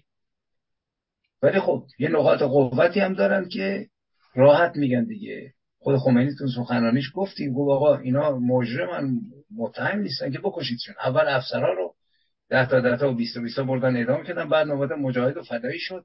ککش نگزید. ولی خمینی آدم معتقدی بود به نظر من. تو اوج قدرت. ولی اینایی که الان حاکمن به نظر من خودشونم می‌دونن که چه افتضاحی است. و منش آخوند. منشی است. پر از خرافه و دروغ و بیرحمی و بیوطنی. به آگاهی رسیده و اینجوری که می‌کشن. و یه آخوند معمولی که مثلا توی دهکده ای داشت روزه می‌خوند خب بالاخره اعتقاداتی هم داشت. ولی الان زمان به نظر من تو قدرت اینا رو تغییر داده. اینا مقوله قدرت بارز می‌کنه. دنبال قدرت کشتن این دوزی ها همشون صد سال صد ده سال عمر می‌کنن. بچه هاشون همه خارجن نواهاشون بیهجابن ولی تو داخل دارن سرکوب می‌کنن متناقض می‌کنه آدم من به یکی از دوستانم می‌گفتم گفتم من خوب زندگی کوچیکی دارم ولی تو خیابون به معنی انسان معمولی که یه سری اعتقادات مثبت داره مثلا دارم رد میشم ببینم طرف سه تا بطری مشروب جلوشه یا آبجام خورده بعد میگه من سه روز غذا نخوردم کمک کن. من اولش میگم این بنزه مخارج یه روز من فقط مشروب خورده. ولی بارها اتفاق افتاده که رد که شدم گفتم نکنه راست میگه. این واقعا گرسنه است. منم تو کیف پول خوردم مثلا در 15 اورو دارم که احتیاجی بهش ندارم. خیلی وقتا برگشتم یه اورو دو بهش دادم. به خاطر اینکه احساس کردم که بیرحمیه. ولی این منش مالی آدم معمولی آدمی که تو جامعه زندگی می‌کنه. آخون اینجوری نیست. آخون منشش میگه گور باباتون. و تازه چیزایی که ما میشنویم اون اندرونشون چه می‌گویند باید بعضی وقتا فیلم های گاهی تک و می‌زنند دیگه. آخوندا که نمی‌دونم از کجا گیر بیارن. نشون درونه. منشی از خرافه و خفت و دروغ و بیرحمی. این منش آخونده. و من یه بار گفتم آخوند با خودش تعریف میشه. همونطوری که برشت میگه آدم آدم است ما نمی‌تونیم بگیم آخوند نمی‌دونم دایناسور. آخوند آخونده فقط. با این کارایی کرد. با خودش باید تعریفش کنه. مرسی آقای دانشور. خیلی ممنون. من صحبت هایی که آقای بیگلری کردن و چون سخنان محترم تایید کرد برای من یک کمی علامت سوال شد یعنی واقعا نفهمیدم منظور چیه. صحبت این شد که از جدال فرهنگی است که آزادی و دموکراسی ممکن است بیرون بیاید. اون که من می‌فهمم از تو جامعه خودمون من تصورم اینه که جدال بین آزادی و اختلاف فاشیستیه آزادی هم مفهومش بر من روشنه تقریبا. آزادی بیان آزادی اجتماعات از آزادی دین آزادی پوشش و و و. آزادی که همه آدما می‌شناسن. اختلاق فاشیستی هم که احتیاج به توضیح نداره چون وقت میشه من می‌فهمم که جدال اینه. ولی بگیم که جدال فرهنگی خوب ما تو فرهنگ ایرانی با فرهنگ اسلامی می‌خواد جدال کنه. من این نمیفهم. فرهنگ ایرانی ده ها عنصر داره. فرهنگ اسلامی هم ده ها برداشت و عنصر متفاوت داره. شما تو فرهنگ ایرانی وقتی میگیم برای تعریفی که خود دوستان کردن اونجایی که صحبت هویت ملی شد خب ما می‌دونیم هویت ملی مجموعی همه هویت هایی تو کشور ما وجود داره. نمی‌تونیم بگیم نصف هویت ملی بقیهش نیست. همه عناصر هویتی تو هویت ملی وجود دارن بدون تردید حالا حالا وقتی بخوام بگیم که مسئله اساسی امروز ما جدال فرهنگ ایرانی است با فرهنگ اسلامی. خب فرهنگ ایرانی چیه؟ تاریخشه اسطورهاشه تازه اسطوره هم تو هر قومی فرق می‌کنه. مثلا کردا ممکن اسطورهاشون یه چیزی باشه عربامون یه چیزی باشه ترکمناشون یه چیزی باشه. ادبیات ها متفاوت باشه اشعار متفاوت باشه یه کشور پر از رنگ و پر از شاخه های مختلف فرهنگیه خب اینا بخوان دعوا کنن با یه بخش دیگه اسلامی که هم صد جور توش داره. اسلام خود مجاهدین که دوستان از توش در اومدن یه اسلام اسلام شریعتی یه اسلام اسلامش نمی‌دونم فقهای در قدرت یه اسلام اسلام اصلاح یه هر کدوم میگه اسلام من درسته. حالا اینا حساب اینا هم دعوا کنن. و از این توی دعوا و جنگ و دعوا اینا ممکن آزادی دموکراسی بیرون بیاد. من واقعا متوجه نمیشم. از اینکه بگذاریم این چه فرمودن آقای بیگلر در اروپا دموکراسی غالبه ولی دموکراسی هست اما تفاوت هم هست. اگر شما به مجموعه کشورهای اروپایی در در 20 سال اخیر نگاه کنین و شکل جدید قدرت سیاسی در اروپا که اتحادیه اروپا هست نگاه کنید می‌بینید که اون چه در حال سست شدن هویت های محلیه. و اون چه در حال شکل گرفتن و قدرت یابی هویت اروپاییه. یعنی درست برخلاف تصور دوستان به نظر من پروسه عکس اینه.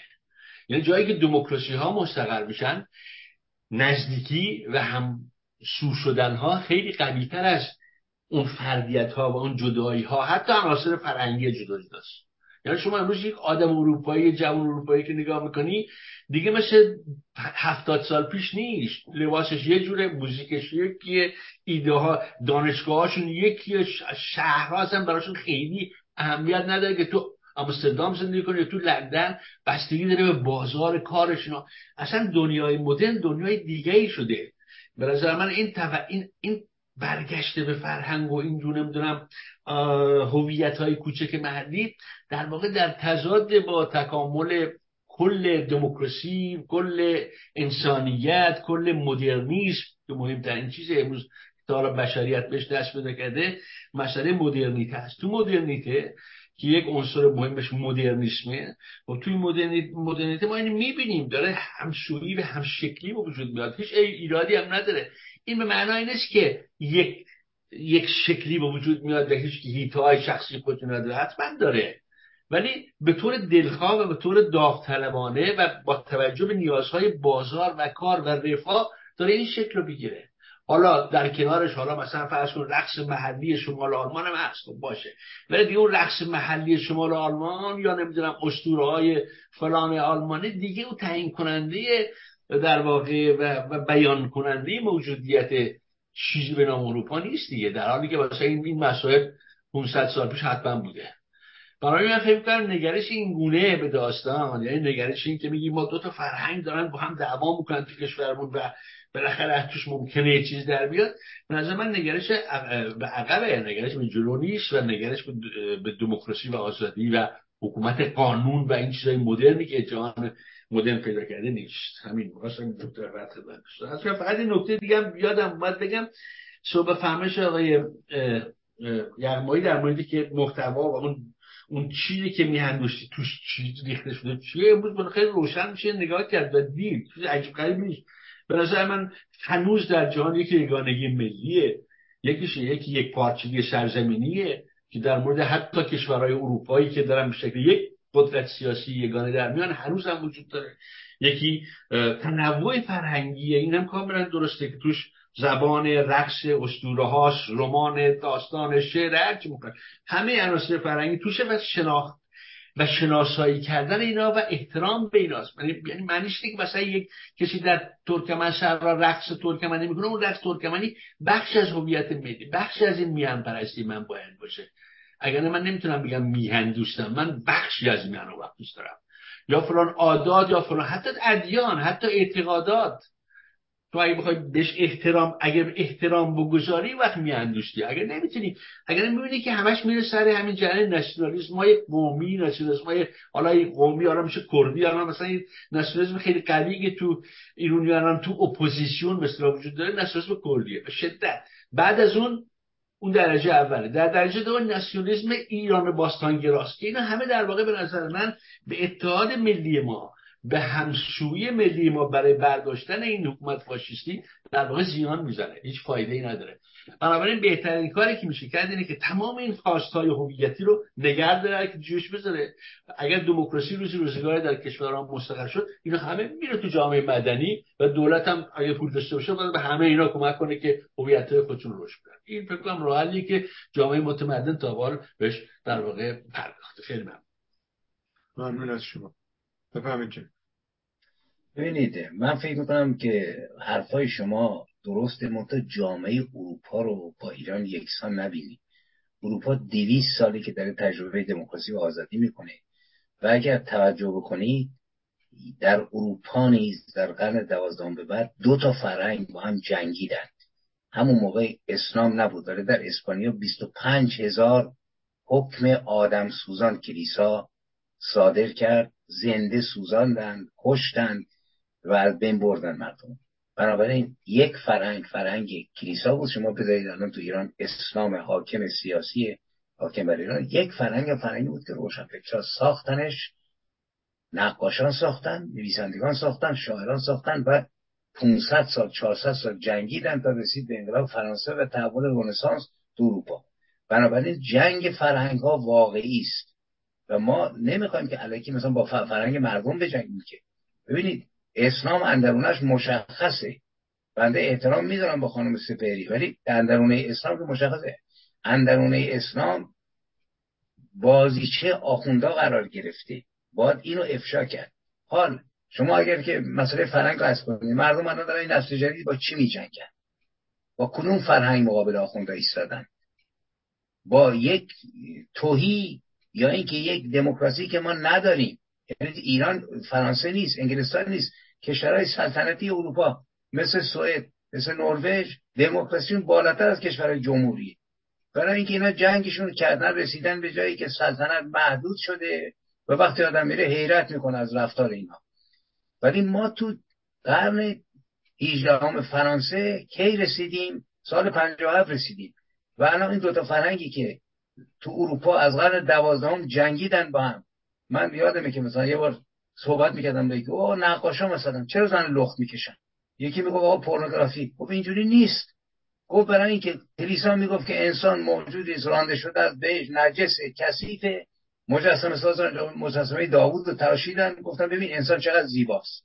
سقف کلیسا رو با فرشتگانی با پستانهای اوریان پر کردن. گفتن انسان زیباست. یعنی جنگیدن با فرهنگ کلیسا در مقابلش فرهنگ رونسانس در ایران هم ما برای اینکه بجنگیم با این فرهنگی که تو قرن 18 همیم الان ما. تو قرن 21 نیستیم که. ما تو دوره تفتیش عقاید انگلیسی داریم به سر می‌بریم توسط آخونده بنابراین بدون اینکه ما وحشت بکنیم از فرهنگ ایرانی من باستانگرایی نمیگم که من خودم معتقد نیستم که باید برگشت به دوره عصر داریوش اینا. ولی ما با چه فرهنگی می‌خوایم با اینا بجنگیم؟ بالاخره جنگ برای دموکراسی ارتش می‌خواد. یکی از ارتش فرهنگه. که الان نسل نو وقتی میگه زن زندگی آزادی. وقتی که میاد تو میدون روسریشو میندازه دیگه نمی‌خوام.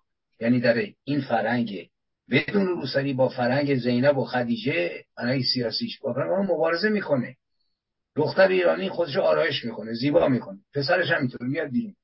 من فکر می‌کنم اینو یه مقدار با توجه بکنیم. یعنی همسانسازی اروپا با سرزمینی مثل ایران یه مقداری ما رو به اشتباه میندازه و تحلیل درسته در کل. منم معتقدم دموکراسی منتها دموکراسی با ساختش یکی از عناصری که می‌تونه دموکراسی رو بسازه فرهنگ مترقی است که اروپایی تجربه رو کردن با صدها شاعر و نویسنده با فیلسوفانی که حکم ارتداد گرفتن با برونوی که آتیشش زد کلیسا وقتی که رد کرد با اراسموس روتردامی با همین جناب فیلسوف بزرگ هلندی اسپینوزا که بیرونش کردن از همه جا. گفتن مرتد و رفت عینک سازی کرد تو چهل سالگی هم مرد. ما من فکر کنم مجبوریم بدون اینکه اقراق بکنیم برای جنگیدن ما من جمله نه فرهنگ باستانی نه فرهنگ نمی‌دونم فاشیستی نه فرهنگ ناسیونالیستی ولی الان هم در ایران شما به سانه واقعیت نکنید دو تا فرهنگ مقابل هم ایستادن. نه فرهنگ مردم دختران و پسران جوان ما با مردم دعوایی ندارن. مادراشون روسری دارن ممکنه حتی مفاتیح جنان هم بخونن. ولی با فرهنگ دیگر در مقابل فرهنگ خامنه و خمینی ایستادن. اینو من فکر کنم باید بهش توجه کرد. مرسی از شما. شما از نوبت هم گرفتی. کسی هم نوبت نگرفته. شما بفهم دانشور. بله خیلی برنامه ببینید صحبت فرمایش شما اینه که جنگ فرهنگ و واقعی است. قرن 18 اتفاق افتاده تو اروپا بوده. تصادف که عمل قابل قبولیش تردید تو این داستان نیست. اول یه سوال پیش میاد. چطور ایرونیات می‌تونن در زمینه های علمی اقتصادی فضانوردی و این ور اونور چهرهای برجسته نمره یکی به دنیا ارائه بدن؟ ولی در زمینه سیاست باید ما فقط در قرن 18 قدم بزنیم. من فکر نمی کنم هیچ دلیلی وجود داشته باشه که در حوزه سیاست روشنفکرهای ما نتونن مدرن باشن و نتونن بحث های امروزی رو وارد کشورشون و وارد جماعتشون و وارد مملکتشون کنن. این هیچ دلیل وجود نداره. برای وقتی ما میگیم در همین اروپای قرن 18 در خود انقلاب فرانسه هم شما نگاه کنید یه چیز روشنفکرها بودن توده عادی مردم که نبودن که. اون همیشه یک اقلیت کوچکی از متفکرین و روشنفکران هم که این دانش رو از بیرون می‌برن توی مردم و مورد قبول مردم وقتی قرار گرفت خب اوضاع تغییر این این نکته. بنابراین منطقا نمیشه ادعا کرد که ما در قرن 18 است یعنی روشن فکرانمون و به خصوص با توجهی که ما بزرگترین تاریخ کمتر سابقش من نمی‌دونم فکر کنم مثلا وجود نداشته هم چیزی که 7 میلیون ایرانی که غالبا از طبقه متوسط و بیشترشون هم تحصیل کرده هستن در به صورت مهاجرت از کشور خارج بشن و غالبا در کشورهای دموکراتیک زندگی کرده باشن. اینم یک یعنی زمینه مادیش هم به قول معروف فراهمه. بنابراین من این نمی‌تونم پذیرم که ما رو حداقل روشن فکرانمون در قرن 18 باید قدم قدم رو کنن رو اما ببینید همسانسازی اروپا و آمریکا ما رو به و, و ایران ما رو به اشتباه میزن بحث اینه که شما رفت خودتون از کوروش صحبت کردید. کوروش در 2500 سال پیش ایده های ایرانی بود حالا تصادفا. ایده رو مطرح می‌کنه که یونان باستان که اینقدر تو تعریف می‌کنن خود اروپایی ها از دموکراسی از غیر و نه تنها متعین میشه بلکه اون رو میپذیره و خودش سعی می‌کنه بسیار از اون روش رو اعمال کنه و تو اندیشه فکری یونانیان و بعدها رومی این رسوخ پیدا می‌کنه. اینو شما از من بهتر می‌دونید چون شما تاریخ دانیم و این من شنیدم هم آقای دانشمند خلاصه من لطفا وقت کم داریم. بنابراین اگر در 2500 سال پیش همچه آدمایی بودن چنین جسارت هایی کردن که ایده هایی رو که برای 2000 سال آینده هم کاربرد داره به کار هیچ دلیل نداره که امروز ایرونی ها نتونن این کار بکنن. از اینکه بگذاریم فرهنگ معلومه بدون فرهنگ که اصلا فرق انسان با حیوانی که فرهنگ داره دیگه بدون فرهنگ که نمیشه مبارزه کرد با جمهوری اسلامی منتاش فرهنگ دموکراسی فرهنگی که روشن فکرها باید ببرن توی مردم. شما وقتی میگی حکومت قانون وقتی که میگی مسئله رواداری تمام اینا بحثای فرهنگی در است در ابتدا در اساس. و شما اینو این تجربه جهانی و انسانیه که بخشش مال خود ایرونی هست و شما الان اینجا جمع شون سه ساعت داره میگیم کوروش یکی از همین آدمای مهم دنیا بود که این این گندیشا رو برده بنابراین من نمی‌بینم این مسئله رو که چنین وضعیتی نباشه. و بالاخره در آخر خود شعار جوونا به عنوان شعار زن زندگی آزادی اصلا در دنیای مدرن دموکراتیک امروز دنیا من شعار شما سراغ دارین. ندارین حتی خود فراسفه کشوری که ما زندگی می‌کنیم فرانسه گفتن بعضیشون گفتن این از این شعار از شعار انقلاب فرانسه بالاتره. یعنی تو انقلاب فرانسه برابری برادریه. یعنی شعار نسبتا به این نسبت به شعار عقب است. ولی این شعار شعار جهانی میشه به سرعت برای که خب نشون میده که بس اون کسایی تو می‌دونن به این شعار رو میگن حالا ما نمی‌خوام فرصت نداریم بریم دنبال چه تاریخیش رو در بیاریم درش بده کنیم. و من چی دارن میگن. خیلی ممنون باش. خب بفرمایید آخرین دقایق وقتمونه جناب. من, من فقط یه نوع من که نمیگم که مردم ما تو قرن 18 من مردم اتفاق خیلی جلو تو قرن 21 من ما با حکومتی درگیریم که تو قرن 18 داره به سر می‌بره و قبل از اون. و با این حکومته که ما نیاز به فرهنگ همین قرن 21 داریم. و الان من معتقدم با شما موافقم روشن فکرایی که تو ایران دارن میجنگن بسیار جلو. من کاراشون رو می‌خونم. من حتی کارهای تاریخی خودمون خیلی از کارهای تاریخی ما اسنادی رو می‌کنم که استادان دانشگاه علامه طباطبایی بردارن می‌نویسن و مخالفن با حکومت. یعنی واقعا من گفتم گفتم این یه مثلا بانوان چند تا خانمی که محققا حیرت آور کارشون. یا شعرهای شاعران زن ایرانی بسیار جلوه.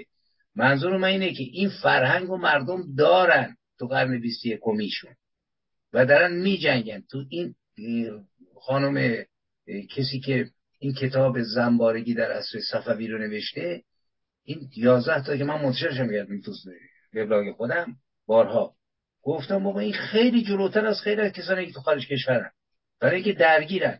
بنابراین مردم ما در قرن 21 به سر می‌برن. بسیار رشد کردن. شاعران ما نویسندگان ما روشنفکران ما. ما با یک حکومت قبل از انقلاب کبیر و قرن دوازدهم گنگیزیسیون روبرویم اینجاست این فرهنگ در اون فرهنگ میجنگه و این فرهنگ فرهنگ دموکراتیک مشخصه. پر از عناصر دموکراسی با دموکراسی هم تقویتش کرد. مثل اروپا. ببینید اینجا من این آخرین کلام بگم که اون فرصت نیست. اینجا مجسمه پاپ ژان پل رو تو لیون بود یه جای دیگه ساخته بودن گذاشته بودن تو میدون شهر تو فرانسه. دو سه هفته بعد جماعت عظیمی که نصفشون مسیحی بودن اومدن گفتن آقا ما لائیک و سکولار و دموکرات مجسمه رو بکنید ببرید تو کلیسا. حق ندارید شما بذارید وسط میدون. اینجا جای قهرمانان ملیه. مجسمه رو کندن بردن تو کلیسا. یعنی ما به چنین دموکراسی نیازمندیم و اگر من از فرهنگ نام می‌برم ما تو این جدالی که با این جانوران قرون وسطایی داریم نیازمند به یک فرهنگ دموکراتیک و میهنی هستیم که وجود داره به نظر من. و من دارم میآموزم. من پریشم که برنامه داشتم صحبت می‌کردم گفتم که تو برنامه همین هویت بود. گفتم من به عنوان یک ایرانی در مقابل نسل نو سر تعظیم فرود میارم. از فرزندانم من بیشتر میآموزم تا بهشون یاد بدم. تو خیلی محبت می‌کنم. گفتم نه من از شما میآموزم. من وقتی آرمیتا رو می‌بینم وقتی محسا رو می‌بینم و کسانی که زندن خوشبختانه نتونستن بکشن شما خونده. آدم واقعا میآموزه از اینا. یعنی تضادی نیست. فقط منظورم اینه که این قرن 18 من منظورم مردم ایران نیست مردم اگر تو قرن 18 بودن با آخونده درگیر نمی‌شدن. هنوز می‌رفتن دنبال مزخرفاتی که اینا دارن. همین. ممنون از شما برای شرکتتون به امشب و امیدواریم دوباره شما اینجا داشته باشیم. جناب یغمایی گرامی. ممنون از تلویزیون میان تیوی ممنون از هموند گرامی آقای دارابی برای همکاری و از همه دوستان شرکت کننده در داخل و بیرون از این تالار. بدرود دوستان. دوستان خسته نباشید. دوستان خسته نباشید. بدرود. آقای اسماعیل. آقای دارابی خسته نباشید. شب همه خوش. خسته نباشید همه دوستان.